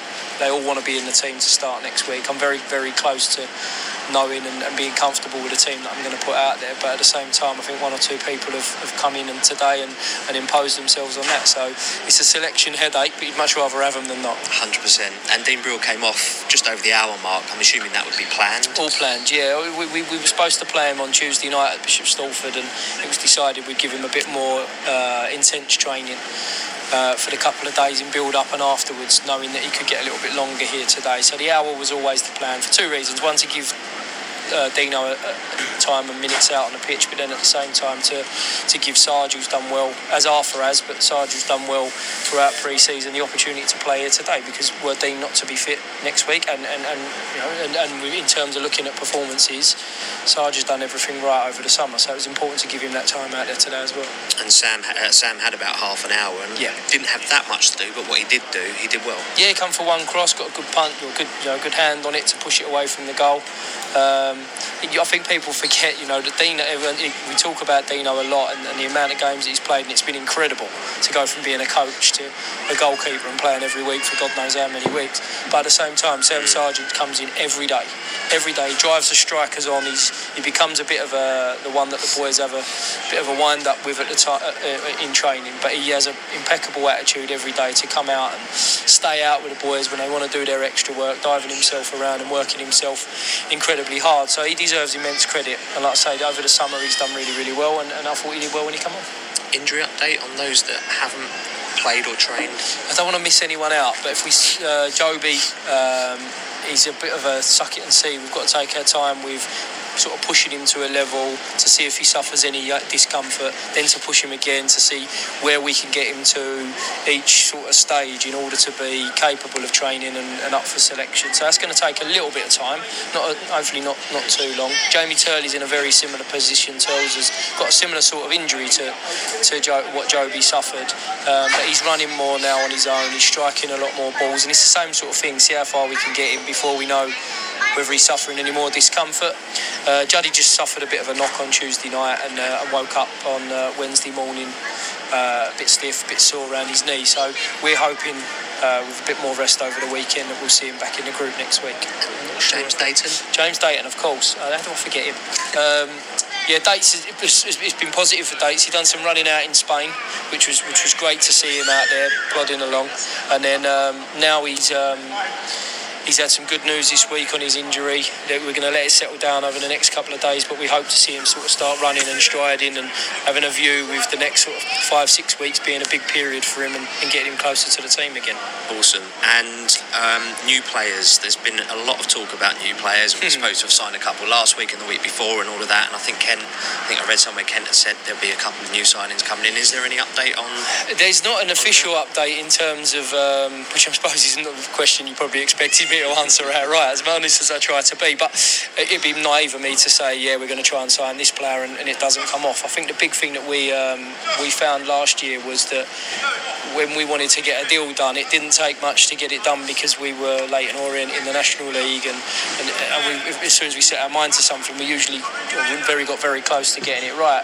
We've now gone from that to being the big fish to the you know to the little ones swimming at the bottom, and we you know I think we've still got a good status in this league, but we have to wait and be patient for the ones to come available that we want. We've got ideas, clear ideas of the players that we want to bring in. Uh, sometimes it's dependent on club seven, some ins and outs, and, and obviously you know things to be agreed before it happens. I would like to think the sooner the better for everybody because it just gives us more uh, stability and more uh, consistency to work with. But if it takes a little bit longer and it's the right group, we know we're comfortable and happy with the group and the players that we've got here at the moment. It's just uh, just being patient before we get the right players in. Good luck for next season. We'll be watching very closely, obviously, and thanks very much for your time. So that was Paul speaking to Ross Embleton yesterday, and a big thank you to Ross and Elliot for sorting it out. And Ross, as always, speaks honestly from the heart. Mm-hmm. Always gives a good value in those interviews and some good insight there. And well done, good questions from you there, Mister Well, thank you very much. I've done this once or twice uh, before, got the knack of it now, so um, yeah, getting used to it. But I tell you what, um, Dave Victor is just like a machine when it comes to just rolling out brilliant questions. I've nicked one or two from him actually, Oh really? but obviously couldn't word it how he did. But Dave is just such a, is just so fluid with it all. It's it's it's really super impressive. Um, so where were we? Your views Um, on yesterday? yeah, good workout for the team. More minutes in the legs, particularly um, for those who are going to be starting next week. I did think at times we lacked a bit of intensity that we've been used to seeing, but maybe that isn't to be expected in a pre-season game. Obviously, from an injury perspective, that they wouldn't necessarily want to be doing that. Uh, as you heard from Ross, there, there's a minimal amount of injuries. Thankfully, and the club are trying to sign new players, but they have to be the right ones, not just signings for the sake of signing. So I guess we touched upon it before, but you don't like losing. Nope. We've had seven games in pre-season, not lost. Are you happy where the team are at and where the club is at as it stands going into next Saturday?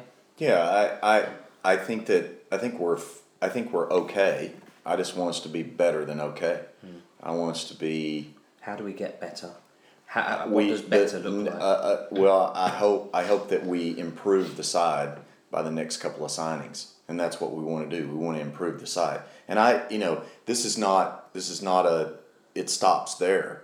You know, there's a January transfer window. We've always been very active in the January transfer window. So we'll do the things that we need to do in August and we'll get that done and then we'll be active in the January transfer window again.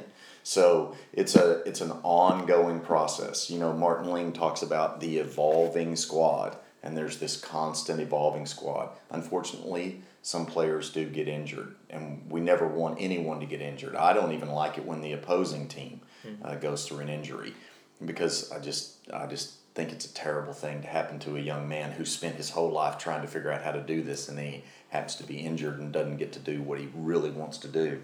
Um, so for us, we know we're going to have injuries, so we're trying to figure out the best way to prepare for that in case that happens and, and to what degree that happens. And as we need people to come back, like Jobi and, and, and uh, Turley and, and Dates, and we know they're going to come back. So it's just about us making the squad as good as we possibly can make it between now and the end of August and being ready to uh, do this thing that you guys are so excited about called League 2 You'll see. You'll get there. You'll get there. You'll get there. All right, good. You'll get Be there. prepared. So Sunday, the twenty eighth of July, and it was open day at the O's today. I guess from your perspective, how important is it, Ken, that this open day happens? Because we've been there in previous regime, and this open day was cancelled, never took place. But one of the first things you guys done when you came in is bring this open day back. Sure. And you can see from the photos and the tweets that you guys are getting how important Sure. is it. But how important is it for you that this happens? Well, what you know, it's my first open day today. It was my first open day. I'd never been to one, Okay. so this was the first one I'd been to in the last three years, um, or the last three times. And I was uh, so pleased with how many kids there were there. I mean, it's just that that was the part that I just absolutely had uh, such a such a great time with just the kids and and hanging out with them and doing all that. Um, certainly there are things that we did today that we're trying. We'll want to improve it next year. Um, but I think it is really important that our fans get to interact with our players and that our players understand the degree or the level of love that these families have for this club. I think it's really important that the players say to themselves, maybe tonight, wow, this club is different than some of the clubs I've been at before. These fans really do care. And now I know some of the names and I know some of the faces, and I'm playing for them. I'm wearing the badge, I'm playing for the club, but I'm also playing for some of these fans. And I think that's really important. I think it's a really valuable thing. I can't imagine not doing it, so I don't understand some of that. But um, yeah, I, did, I, I found it very valuable. I, th- I thought it was really valuable. It's really fun to watch the kids interact with the, uh, you know, with the players, and the players interact with the parents, and you know, and the fans, and all that. It's fantastic. Yeah. Great stuff. Great. Yeah. Yeah, brilliant. So we ran a Twitter poll to find out where you thought the O's would finish in League Two for the upcoming season. We've done this quite um, sporadically. We had. That's good. four Didn't even know you'd done it, to be honest. four hundred and thirty votes in twenty four hours. Ah. So let's see where you thought we'd come in. So eight percent thought we'd finish lower than seventeenth. Yep. Nine percent thought we'd finish in the top three. Twenty-eight percent thought we would finish in the playoffs. With fifty-five percent thinking mid-table, which is between playoffs and seventeenth. So, read into that What you will. what you will. Last year, I think we done something similar, and I think promotion was high up if didn't win it. So we'll see where that comes in. Yeah, mm. always good. What are your To get expectations for next season then? I've not got a clue. I've honestly not got a clue. I don't think we'll struggle, and I'm not sure. I'm not sure where we'll finish. If I'm honest, I'd be happy with a top ten finish. In all honesty, because I think there's some big, big clubs who've come down. I'd be interested to see how Bradford City do, mm-hmm. who can literally take thirty thousand fans through their doors, but they've had a massive, massive influx of players. It doesn't always work when you mm. bring in that amount of new players. Scunthorpe are set up to do well. Plymouth have brought in the Bury manager who took Bury up last year. Walsall could be dangerous. Salford have made signings, have got a lot of money. Forest Green Rovers have been very good in the transfer market. Have taken Ebou Adams, have signed Matty Stevens today. The club Mansfield. You also got your clubs who are, shouldn't really be in League Two, but seem to be stagnating there, like Swindon Town, who not so long ago were Premier League. Be interested to see how they do. So I've got no idea. I've kept an eye on League Two through the Football League show and watching the goals, but I've got no idea. But for me, if the front two can click early and Angol's already got five goals in pre-season, if they can get running early and we can get a win in that first game, I think that could put us on a real good stepping stone for us. I think it's really important we keep happy and Marv at the club and don't lose too many more players. But I don't think we would do that. Um, and it'll be interesting to see how the lack of playing time for the squad players who are currently injured, how they come back. So Brill is a big question there. It, will he be ready for Saturday? And if not, Sam Sargeant, who can probably do a good job, hasn't played a league game in two years now. How will he react to being in that situation? Turley, McAnuff, Dayton. We know how important it is for players to get pre-season and those are big, big players like McAnuff is a huge player, and so is Brill. So without them having the full pre-season, it'd be interesting to see how they come back into the squad. Um, but yeah, really excited. You know, if we beat Cheltenham and then follow up with Macclesfield and Exeter, that's three games where you're thinking maybe six points, seven. If you get six at seven out of those, then you're off and you're away and you're part of that chasing pack. But as you said numerous times, it's not where you start; it's where you finish. It is. Yeah. Um, I'd obviously like to see us get automatic promotion, uh, as there are three places available, not just the one that we've been used to for the last two years. Tranmere and Lincoln have proved it can be done. I think with the squad that we've got, which is by and large the same as we've had for over two years now, with no, uh, you know, with, with some of them with plenty of league experience, we should be pushing for a playoff place. But consolidation for me is vital, and as long as we're not in a relegation scrap, I'd be quite heavy. I do. I think you made a great point. The fact that the lack of pre-season game time for some of the injured players will be interesting to see how they work themselves back into the team and how they cope with it. Um, yes, it's an interesting time. Um, but yeah, I, I sort of mid-table would be fine for me as well for, for, for next season with a view to then consolidate and then push on the following season. Rome wasn't built in a day, so. But like Ross has said, he's got good headaches to have. So you know, he's got, selection players who are challenging. He's got selection headaches, and also I think he's got a formation headache still because does he go five three two? Does he go four four two? Can he go four? He's got all these different systems he can play, and only he knows, or probably him and Danny know what they're gonna do on Saturday. But they do have scope to change a formation in the game, and they're very lucky to have that. And we go to mm-hmm. seven subs. because last year we were stuck on five. He has more options and more game changers to to, to turn games around. So bring it on. So we asked this question to our Twitter fan base, and there was, to be fair, lots of people made really great points. We've got quite a few in here, but a lot make good points. So we'll start with Paul underscore Stokes thirty nine to Strapping Kent for these. So I reckon a relegation scrap. Paul reckons.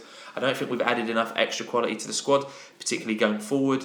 Also, as much as I think Brewer had a good season last year, I'm not convinced he'll be as good in League Two.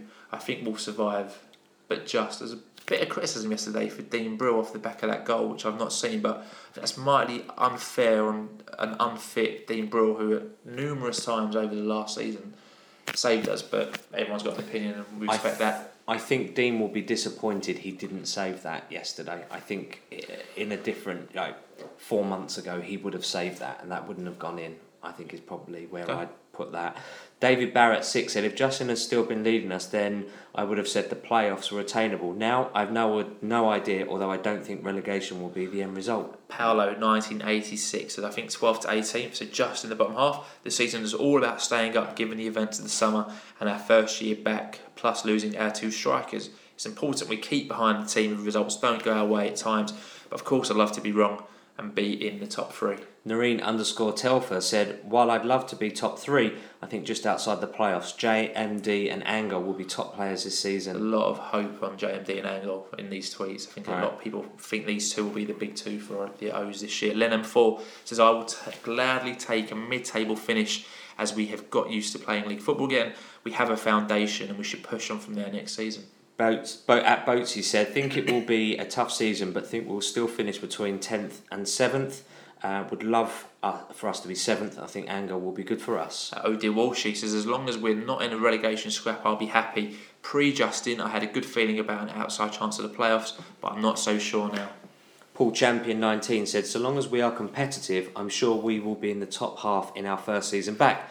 We haven't finished adding to the team yet, so let's see who Martin and the team bring in to add some depth and quality. Magic underscore John says in Angol there's a better finisher than Bonne if we can give him the service. We look fine in defence, but I'm worried about the creativity from midfield, but all to play for. Kid Samson O said 19th, but not too close to the drop in terms of points. There's a real dearth of League Two quality outside of the first 11 and in it at certain positions. And Digger H seven seven three zero four six says for all the doomsters among us, read the article in the Times this morning regarding dodgy owners, and we should thank our lucky stars for Kent and Nigel. We have a well managed club. We are back in the EFL, and we have a good chance of finishing in the top half. At El Hangle, um, El Hangle said we should cruise in mid-table. I would have thought. I'm excited to see J and D next season. Play some good football, and get off to a decent start, and I think we'll be all right. Vince Howard, 73, says, I will go mid table as I just don't know. There's so many ifs and buts after Justin's death, but I think it's impossible to predict how far we are going to go. As for players, Angol seems to know where the goal is, so he could be a great signing. Richard J. Bourne said mid table finish with Alabi as super sub, uh, securing valuable points along the way. At Alpha 2 underscore O underscore omega says it's going to be tough. We haven't exactly been scintillating pre season, and the team will have to work hard to grind out results in the league. However, we do have some great players, and I'm convinced that Angol will prove to be an even better finisher than Bonne. Low mid table. A lot of people really pinning their hopes on Angol here, saying he's better than Bonne, which is which is Different great players. Lee. Yeah, Different players. Ben D. Bollard said, I think it will be a slow start and then a mid table finish. Just hope everyone holds their nerve when things don't go our way. SR Barber 1986 says I think top 10 is possible, but need at least two more players, in my opinion, to strengthen. I think Angol, Brophy, and JMD will smash it next season. Dirt Turk said, comfortably in the playoffs. First 11 as good as anything in the division and will be strengthened further. We, la- we saw last season they have the bottle when it matters. I think Dirk, I think not Dirk, Matt. That guy's name is Matt. Also made a great point when he was tweeting generally. He said all these players have played in League Two before, barring Yeah. Marvin and Happe. They've all at some point hmm. played at this level before. So it's not like they're all going into this not knowing what is expected. So Right. they've all got an idea of what League Two football was like, which is a really Yeah. good point. I thought. Hmm. At Wheeler Dennis says I can't believe some of the negativity I'm seeing. We have a great squad, great backroom staff, great owners, and coupled with our superb fan base, why can't we get promoted this season? Justin made us winners, so let's never forget that. Paul R. Gregory said, "Yeah, so not a, so not seeing a pre-season game. I feel the Orient factor is affecting the fans. Our squad is well capable, and I feel back-to-back promotions is very possible. Many years of Orient make you negative, but we must believe. Surely, Yeah, the APK underscore music review says I'll settle for consolidation, of course, and the prospect of returning to the National League anytime soon after the legacy of Justin would, of course, break my heart and leave me shattered. But I'm confident if we stay free of injuries, we can finish comfortably in mid table. Gold nine three one said mid-table all day long. Anything better is a bonus. Hoping to see the best from Wilkinson and a massive improvement from Jordan Maguire. Drew Angol will be good if he stays fit, but the key man this year could be Dale Gorman. Expecting big things from him. Yeah, interesting. Let's see if Dale uh, has that season at Allen MCLA 1. Says, I think the first few games will give us an indication. I'm optimistic about a top 10 finish, but I've always said we've got to win our home games. Having Myles Judd back is good for me. Uh, LOFC Chaz said should be mid-table with some of the players we have, but as long as we stay up, we have had a good first year back. JMD will be massive, as will Angol, and I think Widdowson and Clay will pick up where they left off. Surprise package could be OG if he gets game time. Yeah, good point. Hope Boy 291 says it will be a roller coaster. Some big wins, some mediocrity, some poor results. Overall, we'll hold on to our league status. Maybe a punt at the playoffs to keep us on the hook. Uh, Matt J. Nash said, I was convinced if we went up last season, we would go straight through League Two. With the Justin tragedy, I think it's now so difficult to predict how the season might go. A run at the playoffs would be a great achievement, in my opinion, and a lot likely to depend on new strikers. Yeah, Ron Sampson 15 says the squad is too thin at the moment. Could be a tough season. I reckon a permanent head coach will come in at some time. I'm not sure Ross is head coach material, but we need to get off to a good start. But I do think Lee Angol could turn out to be a good signing. Edge. Fingers crossed. Ed Jones, 1976, said maintaining league status is a must, whether that's by one point or in the top half. That's all that matters. Angol looks like a real player, but the ability to keep clean sheets will be important. I do think we have, but I do think we have a great back four or five when all fit. Bring on next week. Or in Fan TV says I think we'll do okay. Possibly just missing out on the playoffs between 8th and 12th. Although I hope I'm wrong and we finish higher. Players to shine for us will be Maguire, Drew, Brophy, Angol, and Coulson. And another who could do well for us is Brill. He saved us loads of points last season. Reedy QB9 said, surprised to see so much negativity on here. We have a solid defence and plenty of creativity. I fancy Gorman to do well when he gets his chances, and don't forget we have JB to add to the team. JMD, the key for me, will compete for a playoff spot. Magnus Spugner is solid top six. I think the summer events have brought the squad closer and hope team spirit is sky high, which is something you can't buy. Great point there. Love to see JMD and Gorman fit for the season and the new strikers look strong. Forget all that. Let's go for top spot again. It was great to meet you, Magnus Spugner, at Justin's Memorial. In Chelmsford, yeah, the, Jay. uh, yeah, good point. Thank you very much. Yeah, it was good to meet you as well. Good to chat to you. A final word on this though goes to Gorillas 1985, who said, "I think our first eleven stay injury free. I think if our first eleven stay injury free, then we will be on the edge of the playoffs. The squad and youth players will have you will have to step up when suspensions and injuries come in. A good start and early goals for both strikers will be key. Roll on next Saturday." So, Ken, following all of those tweets, I guess is the last thing that we do in this podcast before we round it up. What's your message for O's fans ahead of the new season? It's going to be a roller coaster ride, no doubt about it. Anytime that uh, an organization goes through um, something like what we've gone through, there is a heightened emotional attachment to the club. So I do expect our fans will be more emotional maybe than normal. I do expect that our our coaches will be more emotional than normal in certain ways, and I do think that our players will be more emotional. Um, and so what that means for me, and I think for Nigel, is that we have to be more moderating. So I think we'll do a lot of moderating. When the fan base is really high, we'll try to moderate them down a little bit, and when the fan base is really low, or really on the backs, uh, you know, we'll be trying to moderate them back up a little bit. Um, but it's going to be another phenomenal season full of who knows what. Um, because we've just got, there are a lot of unknowns and, you know, just don't know yet. But it is going to be a lot of fun. It'll end up being a lot of fun.